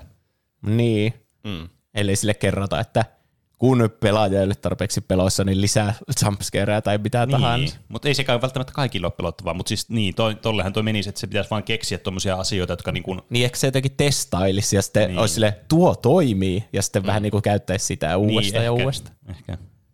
Mm. Kuulostaa jotenkin pelottavalta, että sun naamaa koko ajan seurataan. Mitä mm. mieltä sinä olet tästä tuotteesta, ja sitten sinä muutetaan nee. sen mukaan, miten sulla sattuu liikkumaan kulmakarvat. Mm. En tiedä, miksi se itse... pelottaa. Mutta... niin, mutta ehkä tuossa niin. kauhupelissä. Mutta mitä jos se yrittää sun huumoria tulkita ja sitten saa niin. nauramaan? Mutta jotenkin se ajatus siitä, että joku seuraa koko ajan mua ja mun, niin kuin, tavallaan mun elintoimintoja periaatteessa, mm. niin se tuntuu just sellaiselta tosi intrusiiviselta ja sellaiselta, että mihin tätä dataa nyt oikeasti käytetään. Siis se tuntuu just siltä, että tässä on varmasti joku taka-ajatus tässä dataassa enemmän kuin tavallaan se hupii. Ehkä, mm. niin. Ja tuntuu, että jossakin huumorin alueella varsinkin A I on vielä hirveän kaukana siitä, että voi oikeasti no, tekemään jotakin hauskaa. Eli se on semmoista ultra-absurdismia, no, niin kuin niin ne Seinfeld-jaksot, mitä se tulee. Niin. Noin, mutta niin, nekin on nekin väärästä syystä hauskoja, niin. että se luulee tekevänsä semmoisia tavallaan, tai no eihän A I luule mitään, niin. mutta että se niinkö, siinä on mukaan semmoisia niinkö vitsin rakenteita, mutta ei minkäänlaista vitsiä missään vaiheessa. Ja se on hauskaa sen takia. Niin. Jep. Siis niin, yksi kaveri luki A I:n keksimiä vitsejä. Sen piti lukea siis vitsejä, mutta sillä loppui vitsis kesken, niin se kysyi ChatGPT:lle lisää niin. vitsejä. Niin yksi niistä vitseistä oli, että, että mit, jotenkin, että mitä... Että mies tuli kotiin ja sitten huomasi, että karhu on sen saunassa. Niin mitä se mies sanoi? Mm. että väärä osoite.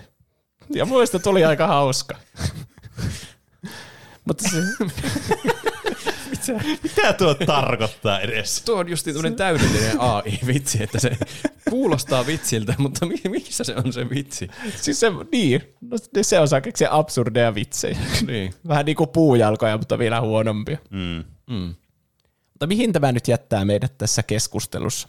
Onko teillä mitenkään muuttunut ajatus tästä A I:n käyttämistä ja hyödyntämistä pelin kehityksessä?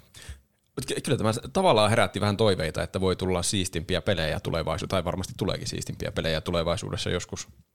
Mutta niin, se on varmaan toinen keskustelu, että mitä sitten tapahtuu kaikille oikeille ihmisille, jotka on ollut tekemisissä tekemässä ääniä ja taiteita niin. ja muuta. Mutta en tiedä, ehditäänkö me, niin. pystytäänkö me tässä vaiheessa siihen tekemään mitään syvää analyysiä, mikä on oikea ratkaisu tähän. Niin, siis lähtökohtaisesti mun... Niin kuin, mikä niin kuin mun mielipide, mun plussat ja mun miinukset ei oikeastaan muuttunut. Nämä vaan niin kuin oikeasti vahvisti tätä ja silleen niin kuin just herätti sitä keskustelua ja sellaista, niin kuin, että mitä potentiaalia. Kyllähän niin kuin, siis kyllä mä haluan nähdä sen just niin kuin positiiviset asiat tekoälyssä. Ja tietysti kun mennään pelialan ulkopuolelle, niin siitä on ihan uskomattomia hyötyjä joillakin aloilla. Mutta se ei nyt mene asian vierestä. M- mutta niin kuin, kyllä tässä pitää niinku kuitenkin valppaana olla, että ei tätä voi vaan niinku lähteä vaan skeittailemaan vaan silleen niinku ilman huolen häivää tämän A I:n kanssa. Et pitää vähän niinku pohtia, että mihin sitä oikeasti kannattaa ja hyödy on fiksua käyttää ja on eettistä käyttää. Mm. Et ei vaan mennä siitä tavalla, että ajatellaan vaan niitä tuot, tuottomarginaaleja, että no niin nyt voin tuottaa ihan vitun halvalla, kun ei tarvitse palkata näitä ääninäyttelijöitä ja kirjoittajia ja graafikkoja ja muusikkoja, että nyt päästään halvalla tästä. Mm. Niin. Niin. Mä muuten kysyin niin ChatGPT:ltä vitsi. No niin. Miksi banaani meni lääkäriin? No. Koska sillä oli kuortakeaa vaivoja. Mitä? Kuortaviivakeaa vaivoja. Mitä tää tarkoittaa? Tää ei oo edes sana. En tiedä. Kun mä poistan tän promptin, niin mä en voikin nähdä tää uudestaan. Niin. Joo siis tää... A I ei nyt yhtäkkiä vaan korvaa oikeita ihmisiä kuitenkaan, ja musta tuntuu, että se tulee tosi tosi pitkään olemaan semmoinen työkalu, mm, että, mm. että silti tarvitaan aina ihmisiä niinku miettimään, että missä tilanteessa sitä voi käyttää, missä ei, että mm.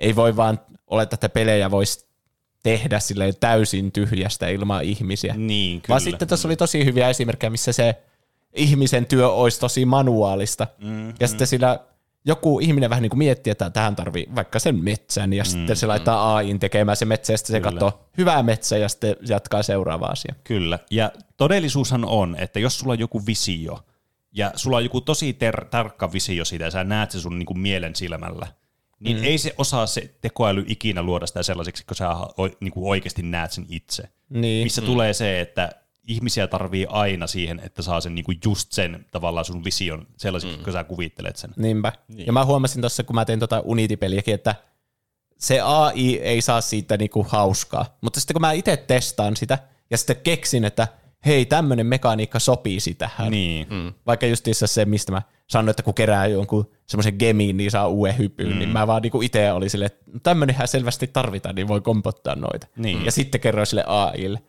Niin se... minkä se A I periaatteessa korvaa, vaan se koodaus, niin. mutta ei se luova työ. Mm, niin. niin.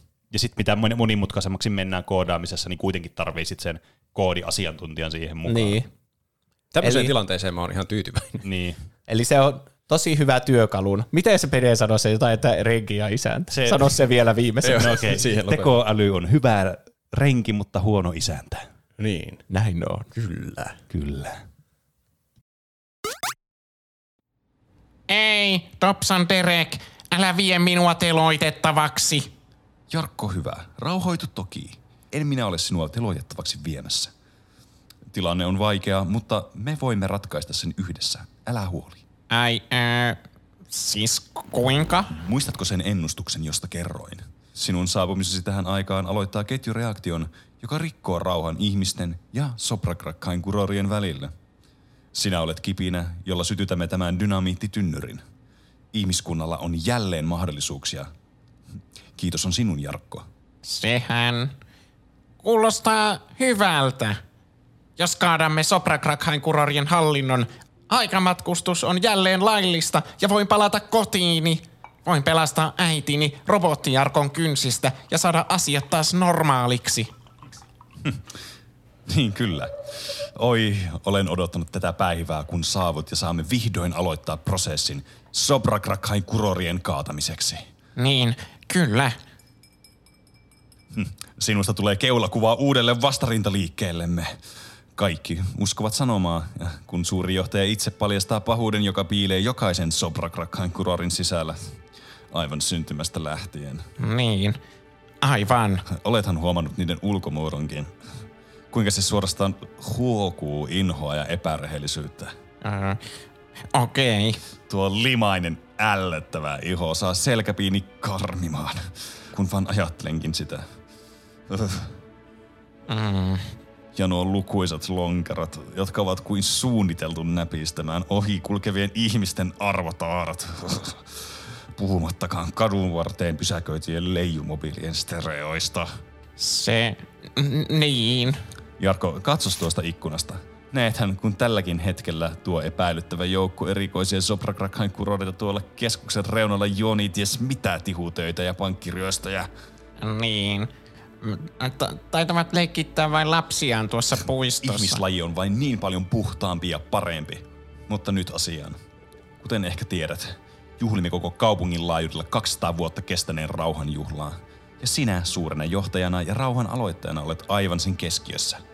Sinun täytyy paljastaa itsesi kaikkien juhlivien ihmisten edessä. Mitä? Tai siis ilmoittaa olemassaolostasi. Sitten kerrot juhlakansalle, kuinka Sobrakrakhain kurarit ovat hallinneet ihmisten mieliä ja orjuttaneet ihmiskunnan. He ovat tulleet meidän maallemme, meidän planeetallemme ja täyttäneet sen omilla sairailla perversioillaan. Niin, a- aivan... Öö. No, no kai minä tuossa voin auttaa. Hienoa, Jarkko. Hienoa kuulla, että olet se hieno, ylväs mies, joksi sinut aina kuvittelin. Öö. Minulla on myös idea, miten saamme tämän sanoman mahdollisimman monien korville. Pidetään puhe museossa, uudessa kolme E-siivessä, siellä missä se kaksisataa vuotta vanha aluskapselikin on. Siellä on taatusti eniten ihmisiä paikalla koko kaupungissa, ja se on myös symbolinen ele, jolla kuvastamme Sobrakrakhain kurorien harrastamaa sortoa ihmisiä kohtaan. Voi Jarkko, olet juuri niin kekseliäs kuin ennustukset ovat antaneet ymmärtää. Tuo on oivallinen idea. Aloitan järjestelyt viipymättä. Tervetuloa takaisin Tuplahypyn pariin. Täällä alkaa tulla jo nälkä, kun meillä on seuraava aihe tulossa, jossa Kyllä. puhutaan isoista kaloista. Jos joku peli tekee minulle nälän, niin se on tämä. Kyllä. Tämä jättää pelaamisen nälän. Ja kirjaimellisesti, koska puhutaan selviytymispelistä. Nimittäin Unknown Worlds Entertainmentin vuonna, äh, no, Early Accessiin vuonna kaksituhattaneljätoista ilmestynyt, mutta peli ilmestyi P C:lle, Xboxille, P S neljälle vuonna kaksituhattakahdeksantoista ja P S viitoselle, Xboxille ja Switchille kaksituhattakaksikymmentäyksi. Huomasitteko, että mä nimesin kaikki Xboxit vaan Xboxina tuohon, koska mä en jaksanut nimetä niitä eri nimiä. Niin, Subnautica! Eli, Subnautica. Eli tälleen suomalaisessa Subnautica, on, joka, on siis, kyllä, joka on siis todella, todella toivottu meidän podcast-aiheeksi. Mä en ihmettele miksi, koska tää on tosi hyvä peli, mutta mä silti vähän yllättynyt, että miksi just Subnautica on sitten se, mitä on toivottaa vaan helvetisti. Mm, totta. Että silleen niinku, joo, ymmärrän, hyvä peli, mutta on niitä muitakin tosi hyviä pelejä, millä ei ole vaan tullut yhtä paljon aihe- aihetoivomuksia kuin tälle. Mut en mä tiedä, en mä valita. Tää, siis mä pelasin tämän läpi, koska tätä toivottiin aiheeksi ja sitten mä pelasin tätä ja mä olin silleen, ei vittu, tää on hyvä peli. Ja tässä sitä nyt ollaan sitten vuosi sen jälkeen. Nyt kun tuli vielä. Mitä te olette tehnyt viime aikoina? Niin, no niin. Eli siis aloitetaan mä nyt ihan sille, että mikä tämä Subnautica edes niinku on, jos ei tää tiedä. Niin, tää on siis tämmönen ensimmäisen persoonan, veneen alainen niin kuin avoin toimintaseikkailu kautta selviytymispeli sitten, missä pelataan tämmöisellä hahmolla, joka hätälaskeutuu tämmöiselle vesiplaneetalle. Tämä on tämmöinen skifi-settingi, että tässä on siis tämmöinen Altera-korporaation avaruusalus Aurora sitten, niin tota noin, lähestyi tätä planeettaa ja räjähti ja hätälaskeutui sitten tälle planeetalle ja sä sitten oot ainakin, tai vaikutat, että sä oot ainut selviytyjä ja yrität sitten selviytyä tästä tilanteesta. Ja tässä siis tosiaan niin tämä peliympäristö on käytännössä koko ajan vaan veden alla. Et tässä on semmoisia ei-vedenalaisia paikkoja. Toki on sitten kaikkia semmoisia, niin kuin voi tehdä niitä omia tukikohtia ja muita, jotka sitten on niin kuin sisätiloja, ei semmoisia veden alla, tai siis niin kuin, tiedätkö, veden vallassa olevia sisätiloja. Mm. Mutta lähtökohtaisesti tässä ollaan koko ajan veden alla, tai vedessä vähintäänkin tässä pelissä. Ja se on hyvin kiinnostava niin kuin pelikonsepti, ja se oli hyvin kiinnostava, joka herätti paljon kiinnostusta tuolloin, kun se tuli Early Accessiinkin vuonna kaksituhattaneljätoista. Ehkä koko peli vesikenttää. Mm. Var, niitä lemppareita aina. Mm. Kyllä, mutta tässä vesi on ainoastaan mukava elementti, paitsi että silloin kun happi loppuu. Mutta se on mielestäni huonoimpia puolia vedessä. Muuten olisi mahtavaa olla vedessä. Kyllä, niin. Mutta siis niin tämä peli tekee vedessä olemisesta mukavaa, koska sä liikut sulavasti ja nopeasti. Okay. Eli se ei ole sellaista hidasta mönkimistä siellä vedessä, vaan sä oot niin kuin sulava niin kuin delfiini konsanaan. Ja Mulla... niin kuin delfiini joudut välillä hengittämään happea. Okay. Mä... Mä en tiedä mitä mieltä, mä en ole pelannut ikinä tätä peliä. Mulla on se peli jossakin ja mä oon miettinyt, että pitäisi testata sitä. Ja nyt olisi ollut hyvä aika testata ennen tätä aihetta, mutta enpäs testannut, haha. Ehkä testaan tämän jälkeen. Mutta mä en tiedä, tämä on jotenkin tosi pelottavan kuuloinen peli, koska siis ensinnäkin mä oon ymmärtänyt, että tämä on tosi pelottava peli. Siellä on jotakin hirveitä merihirviöitä. Plus vesi on mun akilleen kantapää, mun pahin heikkouteni, mm. arkkivihollinen mun elämässä. Ja että koko peli on sitten siellä vedessä. Mm. Se kuulostaa pelottavalta. No, tämä on niinku yhdistelmä kahta planeettaa, Outer mm. Wildsissa. Niin, kyllä. Sitä, missä nyt on vittu veden syvämerenkaloja ja se, missä mennään sinne syvälle veteen. Niin, kyllä. Kaikki kaksi niinku kuumottavinta kenttää mm. sitten koko peli on sitä. No mm. mä, voin, mä voin avata tätä kuumottavuutta tämän jakson aikana. Mä en aio spoilata tätä peliä, koska siis tässä on tarina tässä pelissä.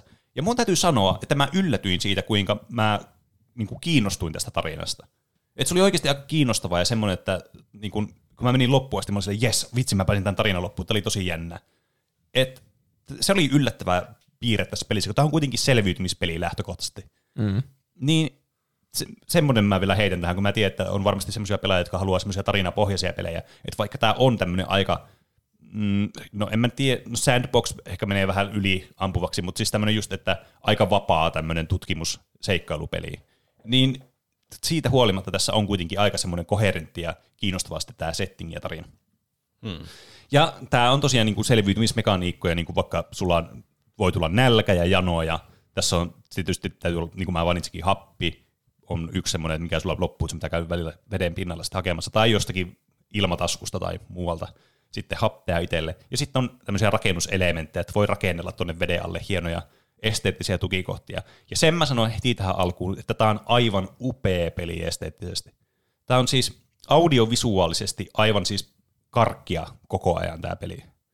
Mm. Että täällä on, niin kun, jos tykkää vaikka niin kun scuba-daivaamisesta, niin tämä on siis, eli sukeltamisesta, niin tämä on siis aivan uskomattoman miellyttävä peli varmastikin. Jos tykkää. Kyllä.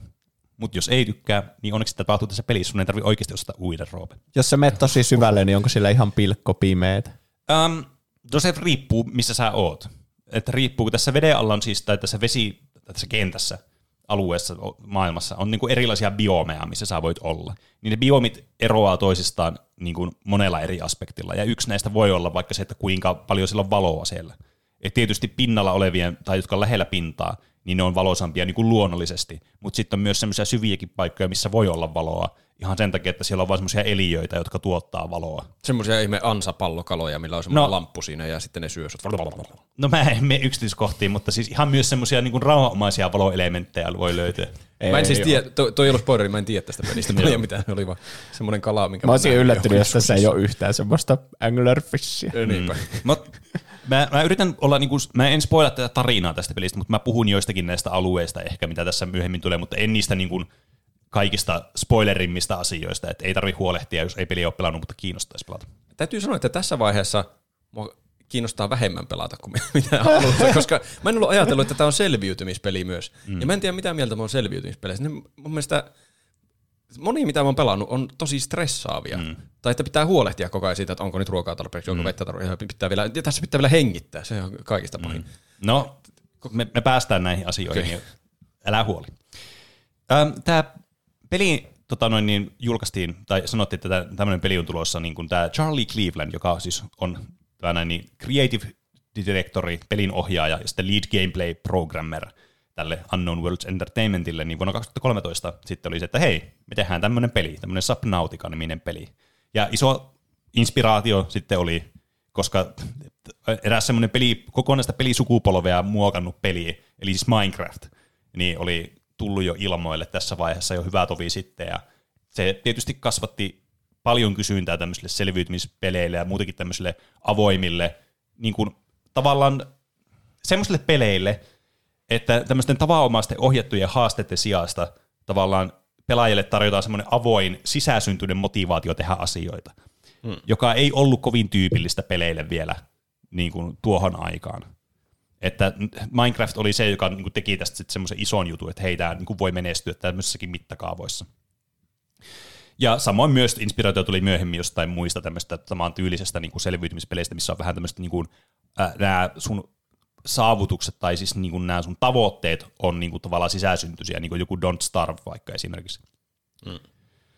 Öm, ja tämä pelistudio kanssa halusi uutta ja erilaista projekteja, kun ne oli tehnyt siis aikaisemmin tämmöistä pelisarjaa kuin Natural, Natural Selection, ja näistä oli kakkososa tullut just. Ja tämä oli itse asiassa mielenkiintoinen, koska tämä on itse asiassa peli, mitä mä oon joskus nähnyt, ja mä olin unohtanut ihan kokonaan, että mikä vittu peli tämä on. Koska siis tämä on niinku tämmöinen fuusio, tässä niinku strategia plus F P S, tämmöinen fuusiokeittiö moniin peliin. Okei. Okay. Keittiö. Fuusiokeittiö. Niin, tietenkin on semmoisia fuusiokeittiöitä, semmoisia ravintoloita. Islantilais-kolumbialainen. Niin just tämmöinen. Niin tämä on niinku tämmöinen F P S strategia fuusiokeittiö sitten tämä peli.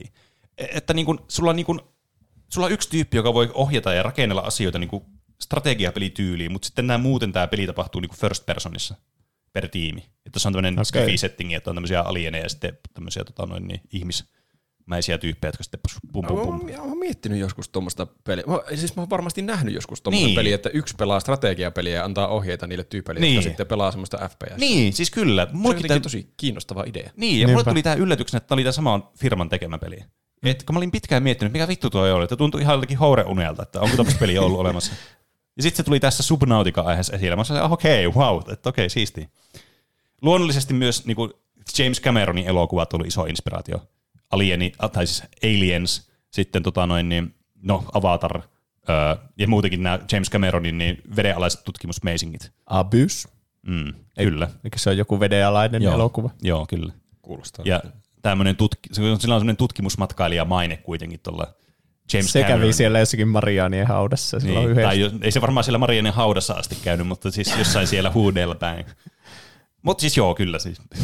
Että, tuota noin, niin, nämä vedenalaiset tutkimusmatkat oli niin kuin tavallaan se esteettinen motivaattori sitten tässä pelissä, että haluttiin tehdä tämmöinen peli just veden alle. Että tämä oli niin kuin se, mistä tämä teema sai alkunsa. Sen lisäksi, että tämä peli on myös tämmöinen niin kuin tutkimusmatkailu veden alla, niin tämä on myös niin kuin aseeton. Tai haluttiin tarkoituksella tehdä sellainen peli, mikä ei, niin kuin, missä sulla ei ole mitään semmoisia ballistisia aseita.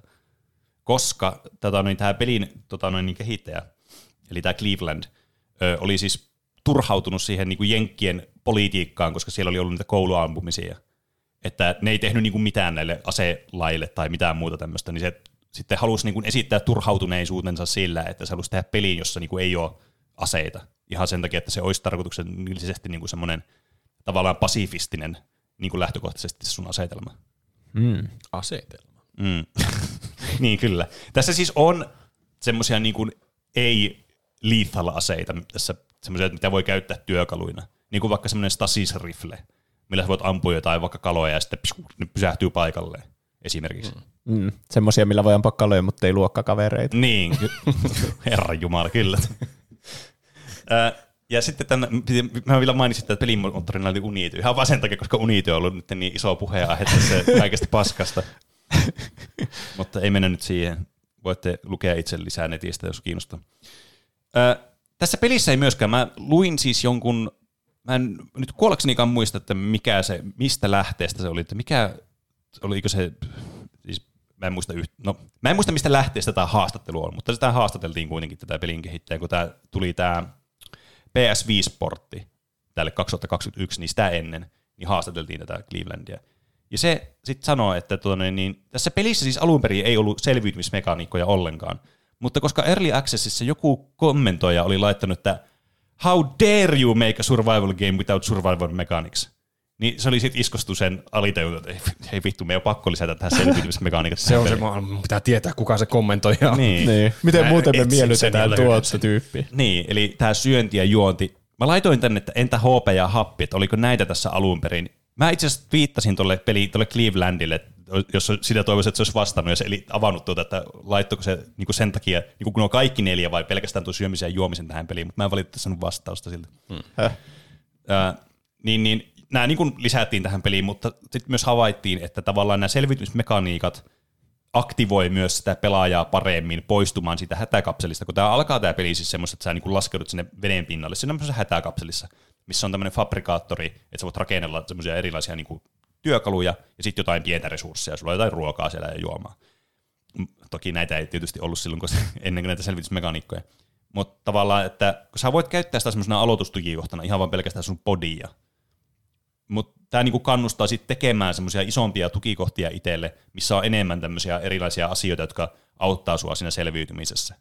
Niin tavallaan se toimii semmoisena motivaattorina, että sä et vaan jää kämppiin sitä yhtä paikkaa sitten siellä pelkästään. Um, Mutta tässä niinku siis tarkoituksena tässä pelissä, kun sä laskeudut tänne, niin tosiaan on mennä sitten, niinku, sä oot tietysti, että no mitä vittua täällä just tapahtui.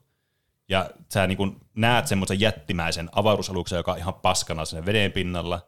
Ja sit sä oot semmoisessa escape podissa ja sulle tulee semmoisia radioviestejä, että blip, blip, blip. Täällä on, tulee joku signaali tuolta. Ja sä sitten hyppäät sinne veteen ja alat keräämään resursseja. Sulla on tämmöinen N P C, tämmöinen A I-äänikompanjon sitten, joka vähän niin kuin ohjeistaa sua kanssa, että mitä tehdään. Jolla on muuten siis aivan uskomattoman miellyttävä ääni tässä pelissä. Mä tykkään tästä ihan hirveästi tästä N P C-äänestä. Se on eri Subnautica Below Zerossa ja mua vähän ärsyttää se. Mä olisin toivonut, että se olisi se sama ääni, mutta I digress. Onko se kuitenkin ihmisen ääni näyttelemä? Öö, on se. Okay. Kyllä. Ei liittynyt edelliseen aiheeseen. Ei, ei liittynyt. Ja sulla tosiaan sä lähet sitten ja alat etsimään resursseja, joilla sä voit tehdä erilaisia niin kuin, äh, niin kuin asioita, niin kuin vaikka työkaluja, semmoisia skanneri, vaikka millä sä voit skannailla erilaisia vedeneläviä ja resursseja ja muita tämmöisiä. Sitten yrittää löytää merkkejä selviytyjistä. Ja sitten tämä, tämä lähtee tämä peli sitten etenemään, kun, mitä, kun sä oot tehnyt tukikohtaa ja vähän niin kuin alat tottumaan tähän, okei, vähän tutkinut ympärille sitä ensimmäistä biomia, joka on tosi miellyttävää, semmoinen tosi helposti lähestyttävä, ei ole yhtään pelottavaa tämä alku tässä pelissä, että ei tarvitse pelätä sitä. Se on niinku Atlantica Kingdom Heartsista, koko ajan soitti. No. Te voitte kuvitella sen soimaan siihen taustalle. Tässä on muuten aivan perkeleen hyvät musiikit tässä pelissä kanssa. Äh, et, että tässä on tosi miellyttävä tämä audiomaailma myös tässä pelissä, niin kuin tämän visuaalikan lisäksi. Ja tota, t- tässä kuitenkin alkaa niin kuin aika helposti tässä ja nopeasti tässä tulee, että okei, sun tavoitteena tässä on kuitenkin paeta tältä planeetalta pois, koska et sä haluu jäädä tänne yksi asumaan. Mm. Niin, niin se on niin kuin se sun lopullinen päämäärä, että okei, mikä sulla on koko ajan mielessä, että okei, me pitää tehdä joku tämmöinen avaruusaluus ja mä lähden tältä vittuun. Niin kuin jossain faktoriossa tyyliin. Mm. Ja tää niin kuin, sä niin kuin alussa, kun sä keräilet niitä juttuja, niin että okei, siinä on vähän semmoinen, että helposti tulee semmoinen, että okei, no mitä mä teen? Mutta toisin kuin, niin kuin jossain Minecraftissa, missä sä oot todellakin silleen, että no mitä vittua mä teen? Mä oon niin kuin täällä keskellä, ei mitään, ja kuuluu semmoinen... Ja sit sä vaan oot jossain, että öö, mitä mä teen, ja kuuluu joku maa, ja jossain joku lehmä. Niin. Ja tota, tässä sulle kuitenkin tää tota, noin A I antaa aika silleen, niinku, hyviä semmosia, niinku, ohjeita, että mitä sun kannattaa alussa tehdä. Et se on aika semmoista niinku, selkeä tässä sun tekeminen, että tää ei ole jätetty ihan kuitenkaan niin avonaiseksi, että tää niinku, tavallaan progressio tässä pelissä niinku jossain Minecraftissa olisi esimerkiksi. Että tässä on semmoista niinku selkeitä, sulle annetaan niinku tehtäviä, mitä tehdään. Ja muun muassa vaikka tämmöisiä point of interestejä, että kun sä rakennat radion, öö, niin, niin sä sitten tavallaan saat kuulla semmoisia radioviestejä muilta tämmöisiltä kanssamatkustajilta, jotka on tehnyt hätälaskun tälle planeetalle. Ja yrität sitten etsiä niitä tavallaan sieltä, kun niiden ne kapselit on sitten läntänyt jonnekin sinne päin, sinne sitä tota, maailmaa, missä oot. Niin sä lähdet sitten etsimään niitä sieltä.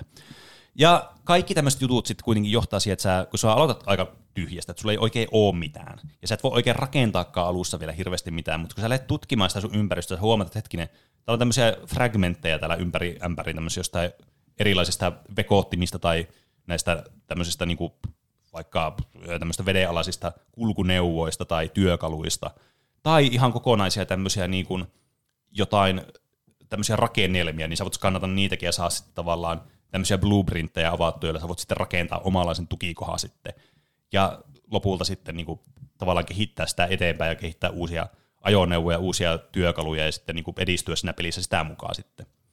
Ja aika nopeasti tässä pelissä saa muun muassa vaikka paremman happitankin, että sä voit olla veden alla paljon pidempään kuin aikaisemmin. Hmm. Että tota noin, niin tässä on tämmöisiä upgradeja suoraan, jotka parantaa sitten tämän pelaajan liikkuvuutta ja pelaajan tämmöistä niinku selviytymistä siellä veden alla sitten. Että ei tarvitse olla silleen, että no vittu mä heilun kolmekymmentä sekuntia tällä veden alla ja sitten takaisin pinnalle. Mutta tämä aika nopeasti tässä pääsee parantamaan sitä omaa niin kuin, vaikka happikapasiteettia. Sitten. Ja sillä tavalla se kenttäkin aukeaa niin, enemmän, että pääsee aina kauemmas. Kyllä. Ja sitten vasta, varsinkin siinä vaiheessa, kun sä avaat sun ensimmäisen tämmöisen vedenalaisen niin kuin menopeliin, niin se nopeutuu se sun liikkuminen siellä. Äh, sulla on alussa semmoinen, kun sä löydät tähän niin kuin tämmöisiä niin kuin blueprinttejä, niin sä voit sitten rakentaa semmoisen semmoisen huristimeen. Mä muistan, mä keksin paremmin nimen. Tiedätkö, mistä sä pidät kiinni ja se on semmoinen, brrrr, semmoinen roottori, jota sä tiedät, että sä menet sille nopeasti eteenpäin.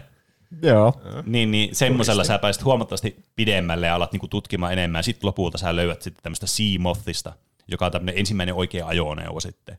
Niin löydät sitten tota, noin sen blueprintit, ja sitten kun sä oot rakentanut niin sun tukikohta ja sinne semmoisen niin moonpoolin, eli semmoisen rakennelman, mihin voi sitten laittaa tämmöisiä ajoneuvoja.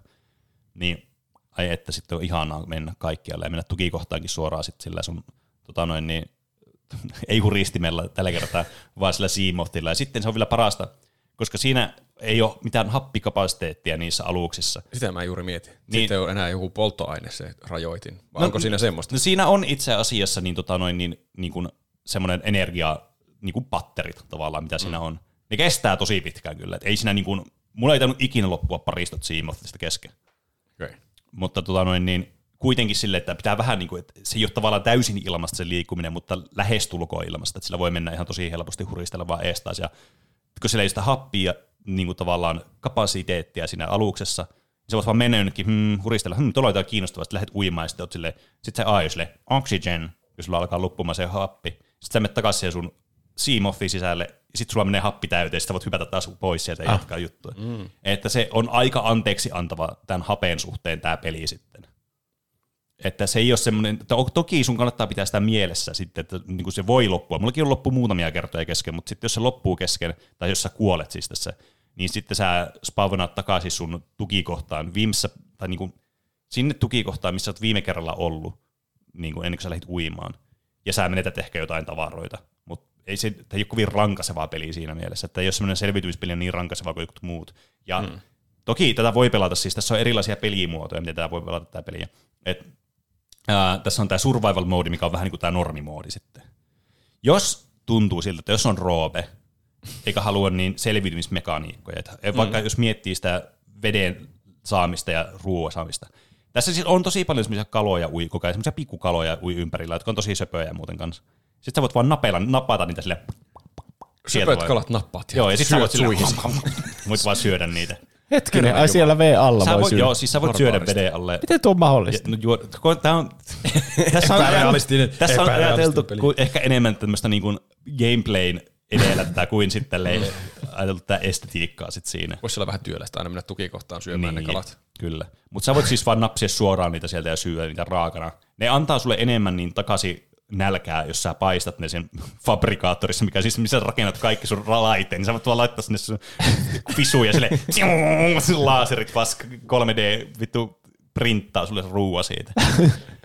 Mut siis kuitenkin näitä voi paistaa, niin sitä voi tehdä semmosia, vittu tehdä vaan ottaa suolaakin ja näistä voi tehdä tämmöisiä vittu aterioitakin itse, jos haluaa. Aha, ei tarvi on... siis tehdä niin, mutta tässä voi tehdä. Mut siinä näkyy ne fuusiokeittiön, ne lähtökohdat tälle peliin. Kyllä.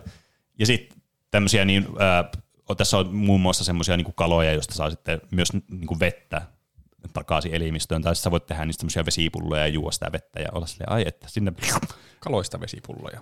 Kyllä. Mm. Mutta jos ei halua siis näitä tota noin niin, siis selviytymismoodin asioita, niin tässä on tämmöinen freedom mode, jossa siis sulta vaan poistetaan nälkä ja jano. Ah. Että tää voi pelata myös sillä tavalla. En, siis ei se ole iso ongelma tässä pelissä, se nälkä ja, ja jano. Varsinkin sitten, kun sä oot tehnyt tukikohtia, kun sä voit myös istuttaa tämmöisiä vedenalaisia kasvejakin tänne. Tai myös semmoisia kasveja, jotka on niinku sillä tukikohan sisällä, siellä kuivalla maalla. Koska tässä pääsee, tässä on myös lokaatioita, jotka on kuivalla maalla, ja sieltä voi saada vaikka semmoisia kasveja, joita voi kasvattaa itse, ja voi syödä sitten. ja ne kasvaa tosi nopeasti. Niin, niin tavallaan ei tässä kovin iso kynnys ole, että pääsee tavallaan stabiloimaan se omaan peliin sille, että ei tarvitse oikeastaan niin kuin hirveästi murehtia siitä selviytymispuolesta sitten. Mm. Mutta tässä on myös tämmöinen hardcore-moodi, jossa jos sä kuolet, niin sä kuolet oikeassa elämässä. Se kuulostaa siistiltä. Joo. Eli siis toisin sanottuna, niin sä et respavnaa ja tämä tallennus poistuu sitten sulta. Et mm. Sulla on niinku yksi elämä. Ja sitten tämä hyvin erikoinen va- valinta myös siinä on, että tämä tekoäly ei sano sulle, tämä sun kompanion, joka siis, siis se ei ole mikään fyysinen, se on vaan koko ajan, sä vaan kuulet se äänen aina välillä. Mm. Niin se, se ei varoita sua, että kolmekymmentä sekuntia ennen kuin sun happi loppuu. Sitten normaalisti aina varoittaa yli kymmenen sekunnin kohdalla silleen, happi, happi. Englanniksi siis tosi. Mm. Että muista mennä haukkaamaan happea, mutta tota noin, niin siinä hardcore-moodissa se ei tee sitä. Montako kertaa tässä kuolee tämän tarinaa aikana? Mä kuolin ehkä itse mun survival-moodilla, kun mä velasin tämän pelin läpi, niin ehkä kolme tai neljä kertaa. Eli ei kovin yleistä ei, kuitenkaan. Siis, mm. on se, se on aika haastava. Yleensä mä sanoisin, että varmaan mä en osa, ihan niin kuin varmaksi osaa sanoa, että oliko kaikki kuolemat, mutta ainakin kolme neljästä kuolemasta oli semmoisia, että mä siis vaan kriidasin liikaa, että mä näin jotain, niin kuin, tiedättekö, oi vitsi, täällä on jotain kultaa, mitä mä haluan. Sitten mä kerään sitä siellä, ja sitten mä oon silleen, hm, tekoälylle kolmekymmentä sekuntia ennen kuin happi loppuu, ja mun siimautti on silleen jossain sadan metrin päässä, mä silleen, no kyllä mä kerkeen vielä nuo ottaa tuolta, ja sitten mulla loppuu happi kesken. Se on niin kuin Aare-planeetasta se hito. Se on mahtavaa, että se on just kultaa, mitä sä kerät. Joo, joo, joo, aarteita. Jep. Mutta siis tota, siinäkin, siis, jos sulla happi loppuu, niin se niin kun menee nollaan, niin sä et itse asiassa instana edes kuole siihen, vaan se sun näyttö alkaa niin kun sumenemaan, äänet alkaa menemään niin kun pois ja sitten se alkaa niin kun menemään mustaksi se näyttö. Ja siinäkin ajassa voi vielä periaatteessa niin kun löytää se oman siimothin ja sitten mennä sinne sisälle, haukata ilmaa ja sitten selviytyä sitä tilanteesta. Mulla kävi niitä useita, kyllä semmoisia läheltä piti tilanteita tässä pelissä, mutta se, miksi sitä siimothia ei voi vaan vetää niin kuin joka paikkaan tässä alussakaan, niin johtuu siitä, että sä joudut niin kuin parantaa sun tukikohtaa tässä ja löytää niitä resursseja, jotka on niin kuin ripoteltuna ympäri ämpäri tätä vedenalaista maailmaa, johtuen siis siitä, että kun tää on pakko laskeutunut tää alus, niin on niin kuin sieltä sit levinnyt ympäri ämpäri tätä merenpohjaa. Mm. Niin sä joudut niistä tavallaan etsimään semmoisia parannuksia sitten, että sä voit rakentaa ensinnäkin tämmöisen moonbane, mistä mä puhuinkin, niin sä voit sitten ajaa sillä sun niin kuin siimothilla, ja sitten sä voit siellä päivittää sitä, että vaikka sen tämmöinen syvyyskestävyys paranee sitten, niin siihen tarvii tietynlaisia resursseja, mitä kerätään sitten sieltä maailmasta. Ja tällä tavalla tämä peli niin kuin etenee koko ajan, että se tarjoaa sulle uusia juttuja, mutta sun pitää lähteä etsimään niitä uusia juttuja, sitten vähän niin kuin itse sitten sinne maailmalle. Mutta nämä point of interestit, mitä tämä peli tarjoaa sitten tämmöisinä niin kuin logiviesteinä tai sitten radioviesteinä, niin tavallaan auttaa sua sitten löytämään joitakin paikkoja, mistä todennäköisesti löytää sitten niitä työkaluja, mitä sä tarvitset, että sä voit edetä siinä pelissä. Hmm. Ja tässä on siis semmoinen tarina, mikä tässä tulee aika, aika pian vastaan, joka vähän on semmoinen, että tulee yllätyksenä tässä, että miten tässä on tämmöinen tarina mukana. Ja se, mä muistan, mä eka pelaa, kun pelasin tämän, mä olin silleen, mitä tässä just tapahtui, että tämmöinen, tää, what? Että oli vähän niin kuin silleen, silleen niin kuin, ei nyt shokki, mutta se oli vähän niin kuin semmoinen tosi yllättävää hetki, että siinä niinku tapahtuu semmoista tarinaa etenemistä. Mm. Mihin peliin sä vertaisit tätä? Onko tässä niin paljon tarinaa kuin jossakin Firewatchissa vai? Mm. Vai no. Niin paljon kuin Minecraftissa? Minecraftissa ei kyllä hirveänä ollut tarinaa. Niin. Mikä se tarina on? Rakenna portaalia ja tapaa lohikärme. Se on lohikärme, mikä pitää tuhota. Niin. Siis, no mä en ole Firewatchia pelannut, niin mä en osaa oikein siihen verrata tämä, mutta tota, mikäköhän olisi semmoinen? Tässä on semmoinen niin kuin mysteeri, mitä sä selvität. Sen lisäksi, että sä yrität paeta siltä, että se ei ole vaan semmoista, että okei, rakenna avaruusalus ja lähde helvettiin täältä. Se ei, niin kuin, se ei mene silleen tämä peli, niin kuin, että miten sä niin kuin voitat tämän pelin sitten lopussa. Onko se samanlainen tarina kuin Outer Wildsissa? No äm, ei ehkä ihan niin kunnianhimoinen kuin Outer Wildsissa, mutta ehkä semmoinen niin kuin mittaluokaltaan, jos ajatellaan, että mitä Outer Wildsin asioita, niin kuin, että miten paljon niitä asioita on ja mitä, minkälaisia mysteereitä siinä on, niin tässä on niin kuin vähän kondensoituna semmoinen vähän samanlainen fiilis aina välillä. Mm. Joo. Että tässä on kuitenkin ihan niin kuin semmoinen, semmoinen ihan mukava määrä semmoista kamaa niin kuin tavallaan tämän selviytymispelin ulkopuolella. Mutta siis tämä on tosi miellyttävä just semmoinen, niin kuin, että mä pelasin tätä silleen monesti iltaisin, kun tämä on tosi rentouttavaa myös. Tässä on tosi mukava äänimaailma ja sä menet siellä ja uiskentelet ja keräilet juttuja ja rakennat sun tukikohtaa ja tutkit tosi nättejä paikkoja. Melkein poikkeuksetta kaikki paikat tässä on tosi visuaalisesti tosi nättejä. Mä oon saanut ihan erilaisen kuvan tästä pelistä. Tästä ei pelata iltaisin ja rentoutuneesti. Joo, siis mä ymmärrän sen, koska siis, no ensinnäkin, jos, jos olette ihminen, jolla on talassofobia, eli tämmöinen niin kuin syvien vesien pelko, niin tää ei ehkä sovellu tää peli silloin hirveän hyvin. Niin kuin ihan vaan johtuen siitä, että tää ei vaan niin kuin, tää yksinkertaisesti on veden alla ja siellä on välillä syviä kohtia siellä veden alla. Mm. Mutta tässä on myös, tää niin kuin, me, me haluamme mennä liian tarkoille niin kuin tavallaan semmoiselle detaljitasolle tässä, miten mä selitän näitä. Mutta mitä kauemmaksi sä vähän niin kuin meet tavallaan tästä niin kuin sun semmoisesta alkuhabitatista, kun sä todennäköisesti rakennat tämän sun ensimmäisen basein. Tässä sitten rakennetaan, ja tämä peli oikeastaan vähän niin kuin pakottaakin rakentamaan useamman basein. Niin mitä kauemmaksi sä meet sitä aloituspaikasta, niin sitä niin kuin yleensä niin kuin eksoottisempia ja sitten ehkä joidenkin mielestä pelottavampia asioita siellä saattaa tulla vastaan. Hmm. Että kyllä tässä vähän niin kuin tulee semmoisia pieniä kuumotuksia aina välillä. Mullakin tuli välillä kuumotuksia, mutta ne ei ole semmoisia niin kuin, ne on semmoisia mun mielestä hauskalla tavalla kuumottavia. Niin kuin Minecraftissa. No vähän niin kuin joo, Minecraftissa kyllä. Että ei nää, mm. ne, ne, ne, tämä ei ole semmoinen niin kuin kauhupeli, vaikka niin kuin jotkut tätä niin kuin vitsikkäästi kauhupelinä kuvaileekin. Mm. Että tässä saa kyllä, to, toki jos on siis syvien paikkojen pelko, niin sitten tämä on kyllä kunnon semmoinen horror game, että se, se on. Mutta silloin sitä tulee sitä, sitä, sitä, mikä se aluksen nimi oli? Ö, Aurora. Se Aurorasta tulee kunnon psykopaatti. No joo, tavallaan. Mm. Siis tuossa oli joku tommonen punnu, mutta mä en tiedä, miten se teki järkeä tähän. Se on paatti. No. ähm, mut siis semmonen, mikä mä kuulin tästä niin kun, äh, semmoista, mun yksi kaveri, Tota, noin, niin pelasi tää peliä. Ja se sanoi, että sillä vähän niin kuin tökkäsi tää peli yhdessä vaiheessa siihen, että se ei ole semmoinen kauhean rakentelija, että se, sitä ei hirveästi kiinnosta rakennella asioita tai semmoisia, niin kuin, että ähm, tä, tässä jäi vähän niin kuin, että välillä voi jäädä vähän silleen jumiin, että ei oikein tiedä, että mihin mennä, koska tää kuitenkin, sä tarvit niitä asioita ja blueprintteja ja resursseja, jotta sä voit edetä tässä pelissä, kun tässä on selkeitä, selkeitä paikkoja, mihin sä niinku haluat mennä. Ja tää kyllä tää sanoo, tää sun niinku tekoälykompanion Anna niinku yrittää ohjeita sua johonkin suuntaan.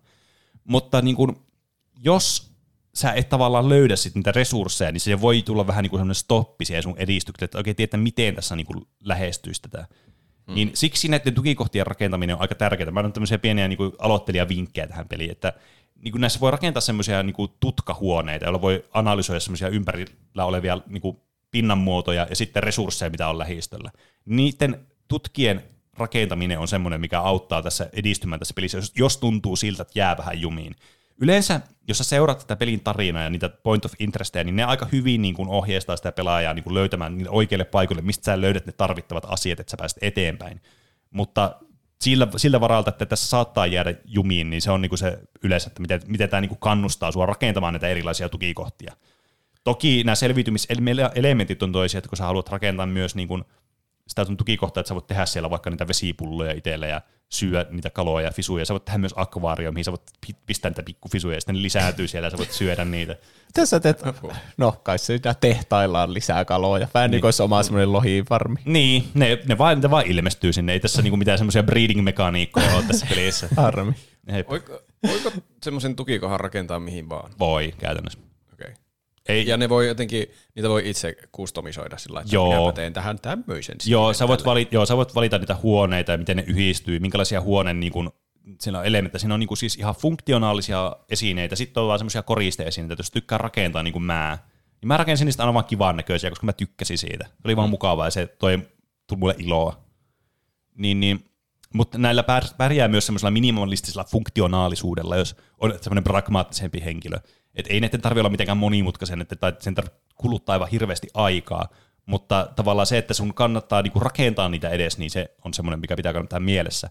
Mutta tämä ei myöskään rankaise kokeilusta tämä peli millään tavalla, että jos sä käytät resursseja jonkun jutun rakentamiseen, niin se antaa sulle täydet resurssit takaisin, jos sun pitää vaikka purkaa se asia. Niin, joo, kyllä. Se et, on hyvä. Jep, koska se on jossakin peleissä ärsyttävää, että sä niinku, jos se on tärkeä, tärkeä resurssi, ja rakennat sille jonkun jutun, ja sitten sä puraat sen, niin sä saat vaan puolet tyyliin, niin mm. takaisin. Siinä menee hermot siinä pelissä kyllä. Yep. Mut hirveän ei... tarkkaan pitää pohtia mm. kaikki, että haluanko mä val- välttämättä varmasti tämän asian. Niin, kyllä. Ja tässä on yksi ajoneuvo, no en mä tiedä, no mä menen hirveä spoileri, että minkälainen se on, mutta kuitenkin semmoinen, joka toimii vähän niin kuin semmoisena pseudotukikohtana myös. Että mitä pidemmälle tässä pelissä menee, niin niiden tukikohtien tarve vähenee myös samalla, jos siinä on järkeä. Mm. Sitten kun sä pääsit sinne monstro-levelille, niin sä voit mm. olla sen sisällä tukikohtana. Niin, mä en, en paljasta, että mikä tässä on tämä. Mutta niin kuin suurimmaksi osaksi ajassa tämä on just semmoisen niin kuin tosi sen meininkiä, mistä mä tykkäsin vaikka, niin kuin vaikka tämä alkualue. Tämä on niin kuin niin miellyttävä visuaalisesti ja esteet, niin kuin audiovisuaalisesti tämä peli. Että tässä niin kuin pääsee semmoiseen kyllä suureen rentoutumismoodiin. Ainakin mä pääsin, kun mä pelasin tätä peliä. Ja tämä mysteeri tässä on semmoinen, mikä mua koukutti, miksi mä jaksoin tätä pelata tavallaan niin kuin silleen, niin kuin, että mä halusin niin kuin nimenomaan päästä läpi tämmöiseen peliin, koska mulla harvoista selviytymispeleistä tuli sen, tulee semmoinen, että mä niin kuin haluan päästä läpi tämän peliin. Että lähinnä se on sitä, että ai vitsi, selviydynpä tässä. Ja sitten kun alkaa tulemaan semmoinen niin kohta siinä, että sä niin kuin stabiloit sen sun oman kolonian tai stabiloit sen oman niin kuin olemassaoloon siellä ympäristössä, niin se saattaa riittää jo monissa peleissä, että ei jaksa tavallaan siitä enempää vetää.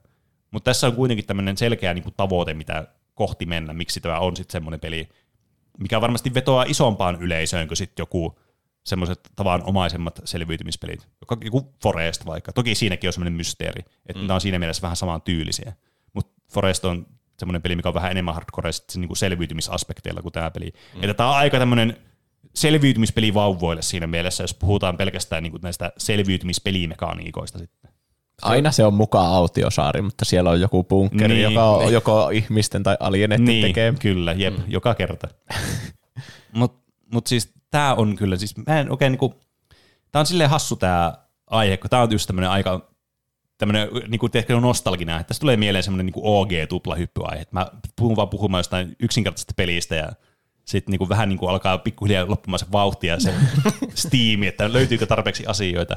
Se sun kolonia alkaa olla valmis ja sitten sun alkaa niin. jo kiinnostaa muut asiat hiljalleen. Semmoinen pelimekaniikka tässä oli, mikä mua siis aivan uskomattoman paljon niinku lämmitti mun sydäntä.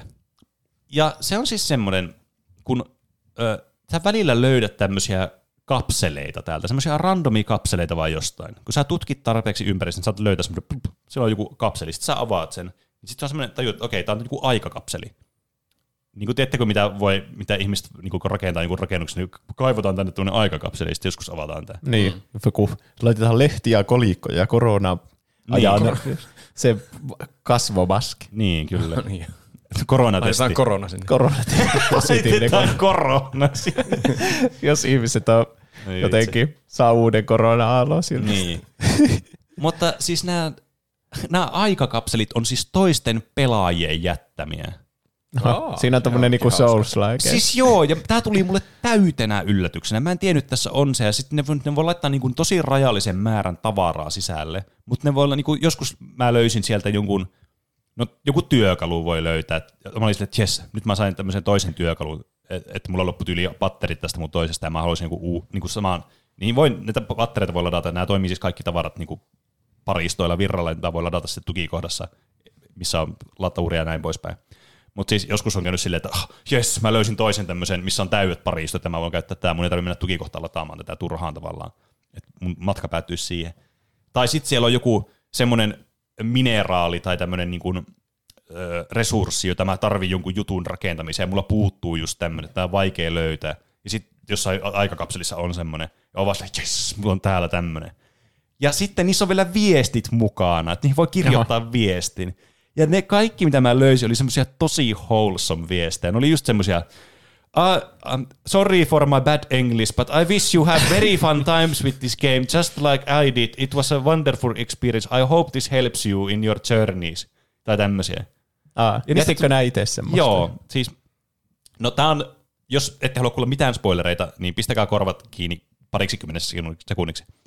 Peliin kun pääsee läpi, sä saat niin tommosen niin raketin. Niin sen yksi niistä niin viimeisistä asioista, kun sä lähdet lentoon, niin on, että sä jätät itse aikakapseli sinne. Aa, se on niinku ihan lopussa. Joo. Ja sitten se tarkoittaa siis, että jos sä löydät jonkun aikakapselin, niin se on joku tyyppi, joka on päässyt pelin läpi. Niin, niin, okei. Okay. Mm.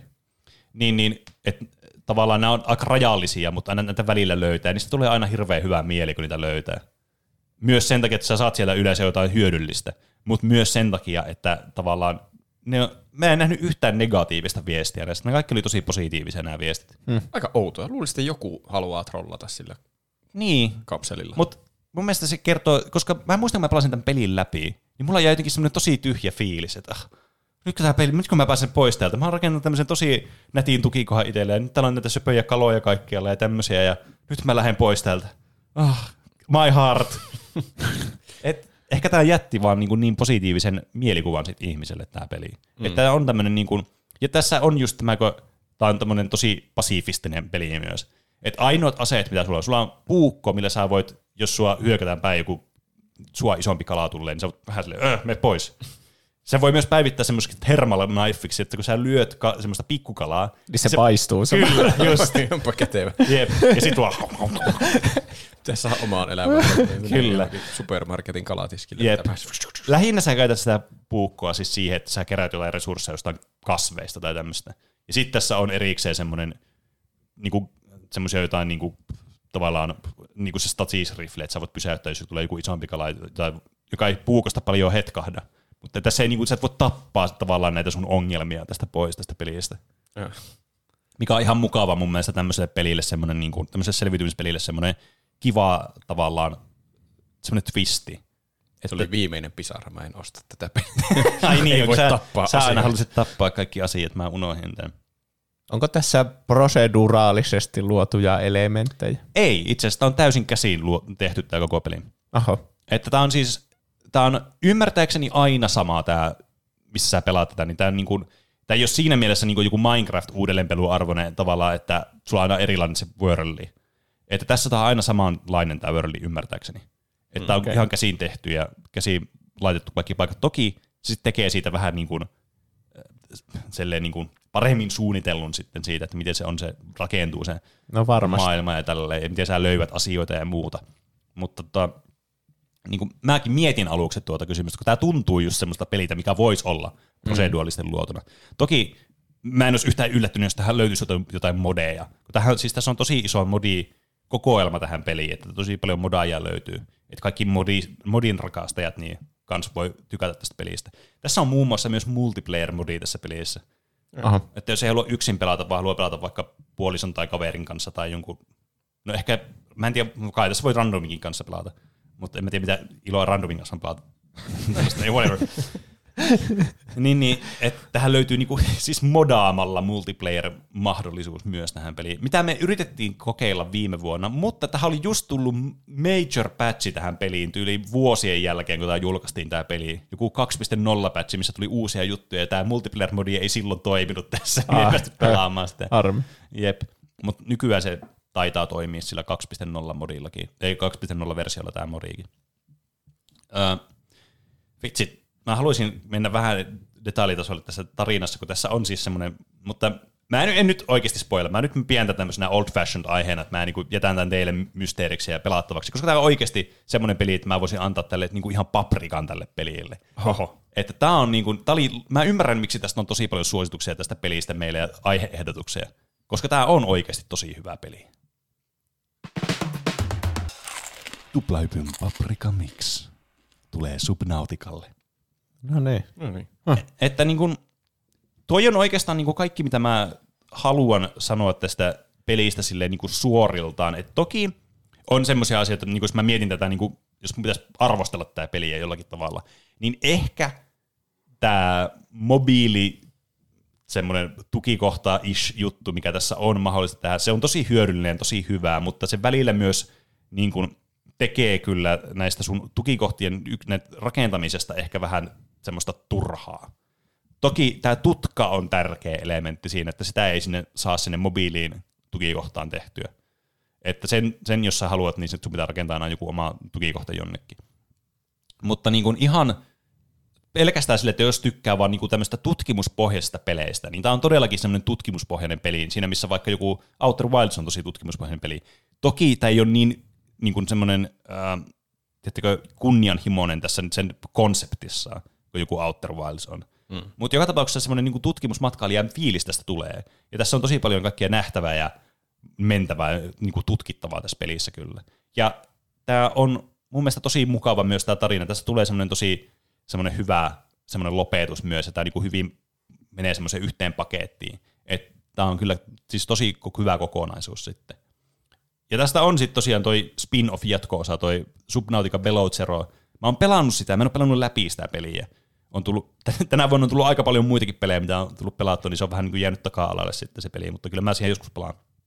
Mutta öö, tavallaan tässä on enemmän semmoinen, se mysteeri on tavallaan semmoinen keskiössä tässä pelissä kuin sit siinä pelissä, mikä ehkä johtaa siihen, että se ei ole niin suosittu sitten ollut välttämättä kuin tämä peli. Että toki tässä on muitakin aspekteja, mutta niin kuin, kuitenkin löytyy tavallaan tämmöinen jatkaja tälle pelille, sitten, jos tuntuu, että haluaa lisää. Että siinäkin on semmoinen sitten positiivinen osa sitten, että jos joku tästä pelistä innostuu, niin saa sitten lisää. Mm. Mm. Tämä oli tämmöinen kunnon blast from the past aihe, että no, niin ei mulla oikeastaan mitään muuta sanottavaa tästä. Että kyllä se kuulostaa kyllä kiinnostavalta ja kokeiltavaa arvoiselta. Mm. Paprika on aina hyvä merkki. Kyllä. Tämä, tosiaan myös tähän on V R-tuki tähän peliin. Se oli jotenkin, että se alkoi oksettamaan helposti. Joo. Ja. Siis mä en ihan hirveästi kokeillut sitä. Se johtui siitä, kun tässä ollaan kuitenkin myös kuivalla maalla ja se on semmoista liikutaan tatilla. Mä en tiedä, olisiko se vähemmän oksettavaa sit sillä vedessä. Niin. En tiedä, kyllä se Outer Wildeskin meni ihan okosti V R, se oli niin. Valia pelottava. Mä veikkaan, että tässä voi olla sama ongelma. Niin, mä, mm. tää, jos mennään kuumotusaspekteilla, niin tämä ei mun mielestä, tämä on siis vaan mun omaa mielipide, niin tämä ei mene Outer Wilds-levelille, mutta Outer Wildsissa avaruusaspekti mun mielestä automaattisesti kuumotusta, no niin joo, ihan hirveästi. Niin. Että tämä ei mene ihan ei mene samalle levelille kuumotuksen kanssa kyllä, mutta ehkä joillekin, mutta ei mulle. Mm. Mitä te olette tehnyt viime viikolla? Aloitetaan Roopesta. Hui, tämä tuli niin äkkiä. Mä oon, no se tulikin mainittua jo, että mä oon pelannut vähän sitä Baba Is Youta. Se on ollut mm. mulla pitkään koneella. Mä ostin joskus hirvittävän paketin pelejä, joskus joku vuosi sitten, en muista enää mikä paketti se edes oli. Mutta Baba Is You oli yksi niistä peleistä, joka innosti mua ostamaan sen paketin. Ja sitä on muutaman kentän pelailu eteenpäin. Se on kyllä, se on kyllä... kekseliäs peli, jos joku. Mm, se on kyllä. Ja hauskaa ollut tähän mennessä ainakin. Mm. Pitää jatkaa. Se oli suomalainen. Joo, Joo kyllä. oli suomalainen kyllä. Ja siinä työnnetään jotenkin jotain pelimekaniikkoja ja sitten se vaikuttaa siihen. Mm. Siis se on niin päällisin puolin tosi yksinkertainen puzzle-peli, että siinä yritetään tavallaan hahmolla päästä maaliin, mutta sitten kun jo niin ensimmäisten kenttien aikana tulee aika selväksi se, se perusidea siitä, että se ei olekaan niin yksinkertainen, että sä voit, siellä on tavallaan semmoisia melkein jopa koodisääntöjä siellä, mm. mitä sä voit sitten niitä sääntöjä alkaa siirtelemään Jep. sillä sun hahmolla liikkua, ja sitten yhtäkkiä sä et olekaan enää se sun hahmo, vaan sä oot ehkä joku kivi, mm. joka sitten kiveen pitää päästä maaliin, jos se on siellä määritelty niin, että maali on voitto. Mm. Okay. Siinä varmasti myöhemmin vielä tulee, jos vaikka minkälaista aivopähkinää, mitä mä en edes Jep. osaa kuvitella tässä vaiheessa, että nyt mm. osaa vaan semmoisia yksinkertaisia, että no mä vaihan, että maali on joku muu, ja sitten mm. mä menen muulla asialla siihen. Niin, jep. Siin, siinä on myös semmoinen, että se on semmoinen putslepeli, mikä monesti niin kuin sinä jää jumiin, mutta sitten kun sä pidät tauon sitä pelistä ja tuut takaisin siihen, niin jotenkin aivot loksahtaa ihan eri tavalla siihen uudella näkökulmalla, mm. sitten se meneekin se putsle läpi siinä, niin tää on tosi, tää on äärettömän fiksu putslepeli. On. Se on semmoinen, missä pitää oikeasti jotenkin ajatella laatikon ulkopuolelta. Niin, niin. Ei ole sillä niin tuntuu, että putslepelissä on yleensä semmoinen niin tietty määrä mahdollisuuksia, että mä voin liikuttaa tuota asiaa, tuota asiaa ja tuota asiaa. Se on oltava niin. joku näistä. Jep. Mutta tuossa tulee monesti semmoisia ratkaisuja, että aha, en tullut edes ajatelleeksi, että tämä on mahdollista, että mennään tuota kautta. Niin. Hmm. Toinen asia, kävin elokuvissa katsomassa semmoisen Herculule Poirot-elokuvaa. Ah, niin joo. Tuplaviiksi sankari palaa jälleen. Se nimi oli Venetsian aaveet. Mitä mieltä sä olit sitä? Siis mä, mä tykkään hirveästi Herculule Poirot-elokuvista. Niitä aina tulee mökillä katsottua telkkarista. Ne on ihan hauskoja. No vaan jotenkin aivan niin omaa elokuvaa lajiinsa, niin tommoinen niin rikosmysteeri tavallaan. Mm. Että se tuntuu enemmän semmoiselta, tässä on nyt teema tässä, mitä mä oon tehnyt tällä viikolla, semmoiselta putsle-peliltä, niin. että sä yrität pohtia itse, että kuka se oli se murhaaja niin, ja mitä kyllä. se on tehnyt. Ja kaikki johtolangat yhteen. Ja sitten sä vaan teet jonkun arvauksen jossain vaiheessa elokuvaa, ja sitten elokuvan lopussa on sitten laittu, no helvetti, se ei, ei, se, ei se mennyt oikein. Laitoin kaikki rahani likoon tuohon mm. koriin. Mutta siis ihan... Ihan hauskoja ne on nuo elokuvat. Tuo oli jotenkin, se oli selvästi vähän tommoinen Halloween-henkinen, että mm-hmm. se oli paljon semmoisia jumpscareja, mistä mä en oikein välittänyt semmoinen, vaan, vaan niin kuin säikäytyksen vuoksi, että niin. Yhtäkkiä tulee joku järkyttävä iso ääni ilman niin kuin mitään järkevää syytä. Aivan. Se, se oli jotenkin vähän luotaan työntävä, niin, niin. Penkkiin sisälle työntävä, mutta en, kyllä mä muuten ei se huono ollut. Semmoinen kevyt murhamysteeriratkaisuelokuva. Hmm. Tuleeko Herculule Poirotteen niin kuin joka vuosi? Tai musta tuntuu, että ihan vasta oli joku seikkailu Meksikon pikajunassa, vai mikä se oli? Niitä on siis noita uudempia, missä se on se, mikä se on se Branagh, on se Herculule Poirot. Mm. Niitä, montakohan niitä nyt on tullut? Onko niitä kolme tullut? Mm. Ne, ne vanhemmathan sitten aivan oma lukunsa. Niin, kyllä. Ne tuntuu semmoisilta televisioelokuvilta, yep. Mitä pitää katsoa jossain mökillä justiin. Mm. Niin. Ää, mitä Juuri on tehnyt? Mä pääsin Hogwarts Legacyn tarinaan läpi. Noniin. Jei. Siitä kyllä, mä haluaisin, tai siis mä yritin tehdä sitä aiheen ja Roopeli sille, oh, mutta mä oon jo kirjoittanut kaikki muistiin. Sitten mä sille, okei, okay, no mä pelaan sitten sivutehtäviin. Mä onnistuneesti manipuloin, niin sä antamaan mulle sen aiheen. Sä saat ottaa sen aiheen kyllä. Siitä se, mä tykkäsin kokonaisuutena siitä ihan hirveästi. Mm, mutta sitten kun mä alkoin kirjoittaa itsekin, että hmm, mitä tästä tulee mieleen, niin siinä tuli pelkkiä negatiivisia asioita mieleen. Mm. Se että on monesti, kun alkaa miettimään mitä tahansa peliä ihan tarkasti, niin sitten tulee pelkästään ne negatiiviset asiat mieleen, vaikka olisi kokonaisuutena ollut mukavaa sitä pelaamista. Niin, mm. Se on just täydellinen esimerkki semmoista. Ehkä just sen takia, kun siitä tykkää niistä puolista, niin kuin siitä Harry Potter-maisuudesta niin. Ja siitä maailmasta ja kaikesta, että jos mä oon oppilas tylypahkas. Mm, mm, niin. Sitten peliinä sitä on tosi helppo kritisoida. Niin. Ja sit, se on varmaan myös semmoinen peli, jonka niin kuin aika kultaa ne muistot siitä pelistä. Niin. Et sit muistaa vaan ne, niin kuin ne huippukohdat, tai sen, just sen fiiliksen sitä tylypahkasta ja niistä asioista, mitä siellä on. Ne kaikki semmoiset esteettiset puolet, ne, mitkä vetoaa sun nostalgian muistoihin. Kun toi kuulostaa tuo selitys hirveän paljon samalta kuin minkälaiset fiilikset mulle tuli Ghost of Tsushimasta, kun mä pelasin sen läpi. Niin musta tuntui, että kaikki ne asiat, mitä mä kirjoitin ylös jaksoa varten, oli semmoisia hirveän negatiivisesta pelistä puhua. Mutta mm. sitten mulla on kuitenkin jäänyt semmoinen loppupeleissä semmoinen, ai vitsi, ah, Ghost of Tsushima, se oli kyllä huhu, se oli peli. Mm. Jep, saa nähdä sitten, kun tehdään sitä aihe. Kyllä, kyllä se on mm. kohtapuoliin varmasti tulossa. Mä haluan niin, vettää vielä loppuun mun tavallaan toisen runin, että mä saan testattua semmoisen oikein psykopaattiruniin, semmoinen luihuisista luihuisin henkilö, että miksi se on valitsen aina kaikki huonot vaihtoehdot. Kertokaa mulle, miksi, huonoja, miksi huonot vaihtoehdot pitää valita aina hui luihuisille? Miksi vaikka jollain puuskupuhilla valitsen niitä huonoja? Se on itse asiassa rohkelikossa se mun paha tyyppi. Niin, oi, okei. Yllättävän pedon sinne. Nice. Tästä, tätä mä voin arvostaa. Niin, se on hattua sanonut, eikö sä oot sanonut sille hatulle, että not slithering, not slithering, ja sitten se on silleen, mutta se olisi tosi hyvä, kun mä luin. Mä kuulin aluksi, että se hattu sanoi sulle, että natsi. Natsi. Mitä sä oot tehnyt? Natsi. Mä, tota, no, niin, mä pelasin uutta peliä tällä viikolla. Itse asiassa striimasinkin sitä peliä. Ai niin, mä Ai katsoin niin. sen muuten. Joo. Se oli hauskan näköistä. Kyllä, Lies of P, eli Pinocchio Soulsborne-peliä. Mm. Yllättävän hyvää. Siis mun täytyy sanoa, että mä oon positiivisesti yllättynyt sitä pelistä, koska mulla on aina, mä oon tosi skeptinen Souls-like-peleistä, jotka ei ole siis From Softwarein tekemiä, koska mä oon niin From Software-fanboy, simppaan niitä, niin tavallaan jokainen tämmönen klooni tuntuu, että no ei tämä nyt vedä vertoja näille, mä suosikkelen niin kuin Bloodborne ja mm. Dark Souls kaksi ja Elden Ring. Mut tää on kyllä siis ollut todella positiivinen yllätys. Mä olisin halunnut jatkaa sitä tällä viikolla, mutta ensinnäkin aamu oli aivan helvetin kiireinen, koska mä oon... No okei, okay, toinenkin asia, että mä oon tehnyt tällä viikolla. Mä puhuin tästä itse asiassa tuossa niin pre-showssa, nyt vaan nopeasti. Et mä hain uuteen opiskelupaikkaan opiskelemaan game designia ja siinä oli tehtäviä, mitä piti tehdä, niin mä tein niitä tämän viikon, niin vei aika paljon aikaa mun elämästä. Mutta tavallaan olisin halunnut jatkaa sitä Lies of P:tä lisää. Mä en muuten edelleenkään tykkää tuosta nimestä, mutta Lies of P on ihan paska nimi pelille. Se kuulostaa jotenkin väärältä. Niin kuulostaakin. Niin siis tuntuu, että se pitäisi olla joku Lies of Pi. Se kuulostaa jotenkin niin paremmalta. Life of Pi, se, se, se ei varmasti niin ole, miksi se tulee mieleen. Niin, niin. Siis ei, ei kuulosta yhtään hyvältä se nimi, mutta ei. I digress. Siis ne on, tehnyt, ne on nolostunut siitä, että se on Pinocchio-peli, ja ne on sen takia laittanut sitä Lies of niin Pi, eikä Lies of Pinocchio tai jotain niin sellaista. Ehkä. Mutta joka tapauksessa siis peli yllätti kyllä positiivista. Olisin halunnut pelata sitä lisää tällä viikolla ja striimata, mutta ei vaan yksinkertaisesti ollut aikaa, mutta... Tällä viikolla kuuntelet tätä aihetta, niin mahdollisesti striimaan tällä viikolla sitä, niin olkaa valppaina. No niin. Mä en osaa sanoa, onko se tänään, tänään tiistaina vai huomenna keskiviikkona vai joku toinen päivä tästä viikosta, mutta olkaa valppaina. Ollaan koko ajan valppaina. Onko sitä aika kaikkien lempisegmentille? Miten meni noin niinku omasta mielestä? Meillähän voi laittaa kysymyksiä, kommentteja, aihe-ehdotuksia, meemejä, faktankorjauksia, ihan mm. mitä haluaa meidän lukevan täällä podcastissa. Meidät tavoittaa Instagramista ja Twitteristä nimellä Tuplahyppy sekä sähköpostiosoitteesta, joka on podcast at tuplahyppy piste fi.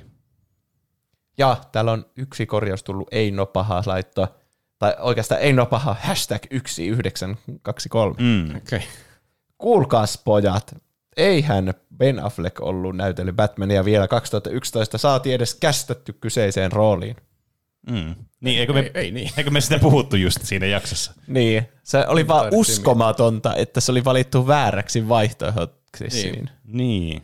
Että ne oli jotenkin, Trivial Pursuitin kysymyksen tekijätkin oli miettinyt, että kuka voisi olla semmoinen, mistä luulisi, että se olisi näytellyt Batmania, mutta ei kuitenkaan ole, ja ne on ottanut Ben Affleckin. Niin, ja sitten se on oikeasti myöhemmin sitten näytellyt. Niin, Batmania. Kyllä, ja tehnyt tuosta siis kysymyksestä täysin mahdottomaan, koska se ei voi, se ei voi mennä oikein. Mm. Niinpä, siis aivan uskomatonta kyllä. Mutta muita viestejä ja ehdotuksia meille tulee kanssa. Lasse laittoi sähköpostilla, kiitos mahtavasta podcastista, todella miellyttävää kuunnella teidän tarinoita. Ihmeemmin ei ole suomalaisissa podcasteissa ja muussa medioissa noteerattu maailman parasta lautapeliä kautta roolipeliä Gloomhavenia. Hmm. Se on ollut pari vuotta Steamissa pelattavana ja ilmestynyt konsoleille. Tästä olisi hauska kuulla podcastissa. Jatkakaa niin. Saman malliin. Joo, se kuulostaa tutulta. Miksi? Varmaan tuntuu, että Pene on maininnut sen usein. Kyllä. Mä siis on pelannut Gloomhavenia. Mä oon pelannut itse asiassa Gloomhavenin sen tota, noin prequel-pelin läpi kokonaisuudessaan kaveriporukalla. Siis sen uh, Jaws of the Lionin ja sitten Gloomhaveniakin ollaan pelattu aika paljon. Se jäi nyt tauolle johtuen siitä, että me muutettiin ja nämä meidän pelikaverit oli tuolla niin, niin Rovaniemellä. Mutta kyllä me varmaan joskus siihen taas palataan. Meillä on siis se lautapelinä ja meillä on oikein semmoinen niin kuin kaikki ne semmoiset puiset, semmoiset dividerit ja kaikki, missä ollaan voi laittaa ne kaikki laput ja lippuset ja muut kaikki sinne. Meillä on oikein niin kuin viimeisen päälle laitettu se setti siellä kuntoon. Mutta se on kyllä siis oikeasti loistava peli, se Gloomhaven. Et se, se on kyllä siis se on täyttä gameplaytä kyllä se peli, mikä on semmoinen, niinku, se on roolipeli, mikä on täynnä vaan gameplaytä. Ja se on tehty sillä tosi helposti niinku, tavallaan omaksuttavaksi, koska se on kuitenkin pääasiallisesti niinku, lautapeli enemmän kuin roolipeli. Joo. Sitten Myte Möttönen laitto. Itseäni voisi kiinnostaa tulevien konsolien spekulaatio ja ennakointi. Nyt kun Nintendon konsoli alkaa olla ajankohtainen myöskin, tai Nintendon uusi konsoli alkaa olla ajankohtainen. Myöskin jo julkaistujen konsolien aiempi hype, huhut ja todellisuus, mitä sitten saatiin. Vielä kovin aikaistakaan miettiä, millaisia tulevat olemaan seurat Sonyn ja Xboxin konsolit, mutta ennakko-odotuksia olisi hauska ideoida ja kuunnella, varsinkin sitten jälkikäteen. Tai kenties joku uusi haastaja markkinoille kolmelle suurelle. Mm. Mm. Mulla alkaa ahistaan, kun puhutaan, että kohtahan sieltä on tulossa uusia Nintendo-konsoleita ja mitä pleikkareita, kun itse on vasta, tuntuu, että ihan vasta ostanut se Switchi ja tuo P S viisi, että sieltä tulee jo uutta heti. Sä oot aina taas jäljessä. Niin joo. Siis jossakin vaiheessa vaan siirtyä siihen etujonoon. Etujonoon. Jonon etunenään. Nenään. Niin. Toi siis, toi kyllä niin kuin hyvä, kun tuntuu, että vastahan mä ostin ton. Niin kuin mä mietin yksi päivä tässä, että ai vitsi, viime vuonna kun tuli pelattua sen Ratchet and Clank, pitäisikö pelata uudestaan se, kun se oli niin hyvä peli. Sitten mä tajuin, että se on tullut kaksi vuotta sitten jo se peli. Niin. Että tässä niinku aika vaan niinku priuh, rahtaa vaan tuosta noin vaan. Plekkari viitonen kolme vuotta vanha nyt niin. Kohta mm. ainakin. Uskotaan. Ja Switch on, se, mitä se on, kuusi ja puoli vuotta niin, ehkä. Jotain semmoista. Joskus kaksituhattaseitsemäntoista alkuvuodesta se tuli. Mä ostin se O L E D-versio, mikä tuli myöhemmin, mutta on siitäkin kyllä jo jonkun aikaa. On siitä vähintään mm. kaksi vuotta aikaa. Niin. Kyllä mä veikkaan, että ensi vuonna tulee uusi konsoli Nintendolle. Mm. Se on aina jännittävää, kun ei yhtään tiedä, millä tavalla sitä pelata. Että mm. laitetaanko sitä se pelataan jollain ajatuksen voimalla pelkästään. Niin, mm. jotain semmoista. Tuleeko sieltä uusi Switch vai tuleeko sieltä Wii U? Ei voi koskaan tietää, mikä no menestys ei. Tai mm. hirvitys sieltä tulee. Sitä olisi ihan hauska spekuloida. Hm. Semmoisia aiheutuksia ja muita meille tulee joka viikko. Jos tykkäätte tästä podcastista, niin kannattaa harkita Patreonissa tukemista. Mm. Siinä on kaikenlaisia etuja. Siellä on kyllä etuja. Vaikka muille jakaa. Oikeastaan ne tulee meille kaikki edut. Ei kun teille. Meille tulee rahat ja teille edut. Niinpä se varmasti toimii. Joo. Sinne voi liittyä meidän iloiseen Patreon-joukkoon, jos kokee meidän, että haluaa tukea meitä rahallisesti. Sillä eurosta ylöspäin voi laittaa minkä summan tahtoo. Sillä eurolla saa jo kaiken, oikein, oikeastaan kaiken lisäsisällön, mainosarkistot ja pre-showt ja muut. mutta jos laittaa kymmenen euroa tai enemmän, niin sitten saa olla virallisesti tuplahypyn arvostettu tuottaja. Ja siitä saa sellaisen lisäsisällön, jos sitä sisällöksi voi kutsua, että te, te saatte erityiskiitoksen ainoa jakson lopussa tällä tavalla niin kuin audiomuodossa. Mm. Joten täältä tulee tämän viikon tuottajat. Friisi T M. Olen tämän podcastin juo, juottaja, ei, freudilainen, anteeksi. Olen tämän podcastin tuottaja ja tulin tekemään laadun tarkastusta. Hienolta näyttää ja kuulostaakin ihan hyvältä. Vauhvi. Katsokaa Stargate. mister Arctic yksi yhdeksän seitsemän. Suuri Piero. Olen tuplahypyn uusi asianajaja ja haistaa vittu Sauli, hyvä mies, vein työsi. Oi ei, mitä tapahtuu? Huldanen. Hissiin juuttunut tuplahypyn rahoissa uiva ja naamavaippaa käyttävä jumalasta seuraava mister Ukko. Suuri suurempi seuraava tuot. Saimaan norppa. Kas. kuusi vee kusimuna. Helena. Nahka sikari. Enemi Maaria. Styrre. Moussi. Tumppitsone. Larso. Massiivinen pökäle. Keetor. Laitapuolen kulli. Emi Barbie, peruna kiisseli, seellä. Rahalähetykset Nudelle selvitetty, lopputuloksena Roope ja Juusto ovat hävyttömiä pervoja. Pene ei osallisena, tutkinta päättynyt. Katsokaa Farscape, Yrenair. Nude kaksikymmentäkaksi, Whisky ja Piipari. Kiitos, Kiitos jälleen kaikille. Kyllä. No, musta tuntuu, että on, toki tuossa nyt hämäännyt ja annettu tuollaisia pitkiä nimiä, mutta musta tuntuu, että on aina kerta kerralta enemmän enemmän. Miettikää, jotkut kaverukset voisi tehdä sillä, että ottaa yhden Patreon-jäsenyyden ja sitten laittaa vaan pilkuun sinne kahden nimimerkin väliin. Sitten se tuntuu siltä, että ne molemmat on tuottajia. Älä anna ideoita meidän kuuntelijoille. Me ei saa niin paljon rahaa. Totta. Mm. Mm. Mm. Mm. Ja tosiaan niitä on kaikki mainosarkistot ja kaikki on siellä Kyllä. sitten. Ne on Kyllä. eurosta ylöspäin. Mm. Mutta meitä voi tukea myös ihan kokonaan ilman rahallista kompensaatiota. Kyllä. Näin on. Ei yhtään kompensaatiota rahallisesti. Kompensaatiota. Voi ottaa hyviä arvosteluja iTunesissa, Spotifyssa, ihan missä tahansa kuuntelee meidän podcastia. Tai suosittelemalla kaverille. Se on oikeasti tosi hyvä. Mm. Ette voi uskoakaan, kuinka paljon siitä meille hyötyä, kun te sanotte jollekin. Mm. Mm. Mä sanoisin, että se on melkein noista se tehokkain tapa. Niin. Joka kerta, kun te suosittelette podcastia, niin Roope saa yhden päivän lisää elinaikaa. Oi sake, nyt äkkiä suosittelemaan. Oh my god. Nyt on kyllä. Nyt on potentiaali tehdä Roopesta maailman vanhin ihminen. Panokset on kyllä nyt korkealla. Oi.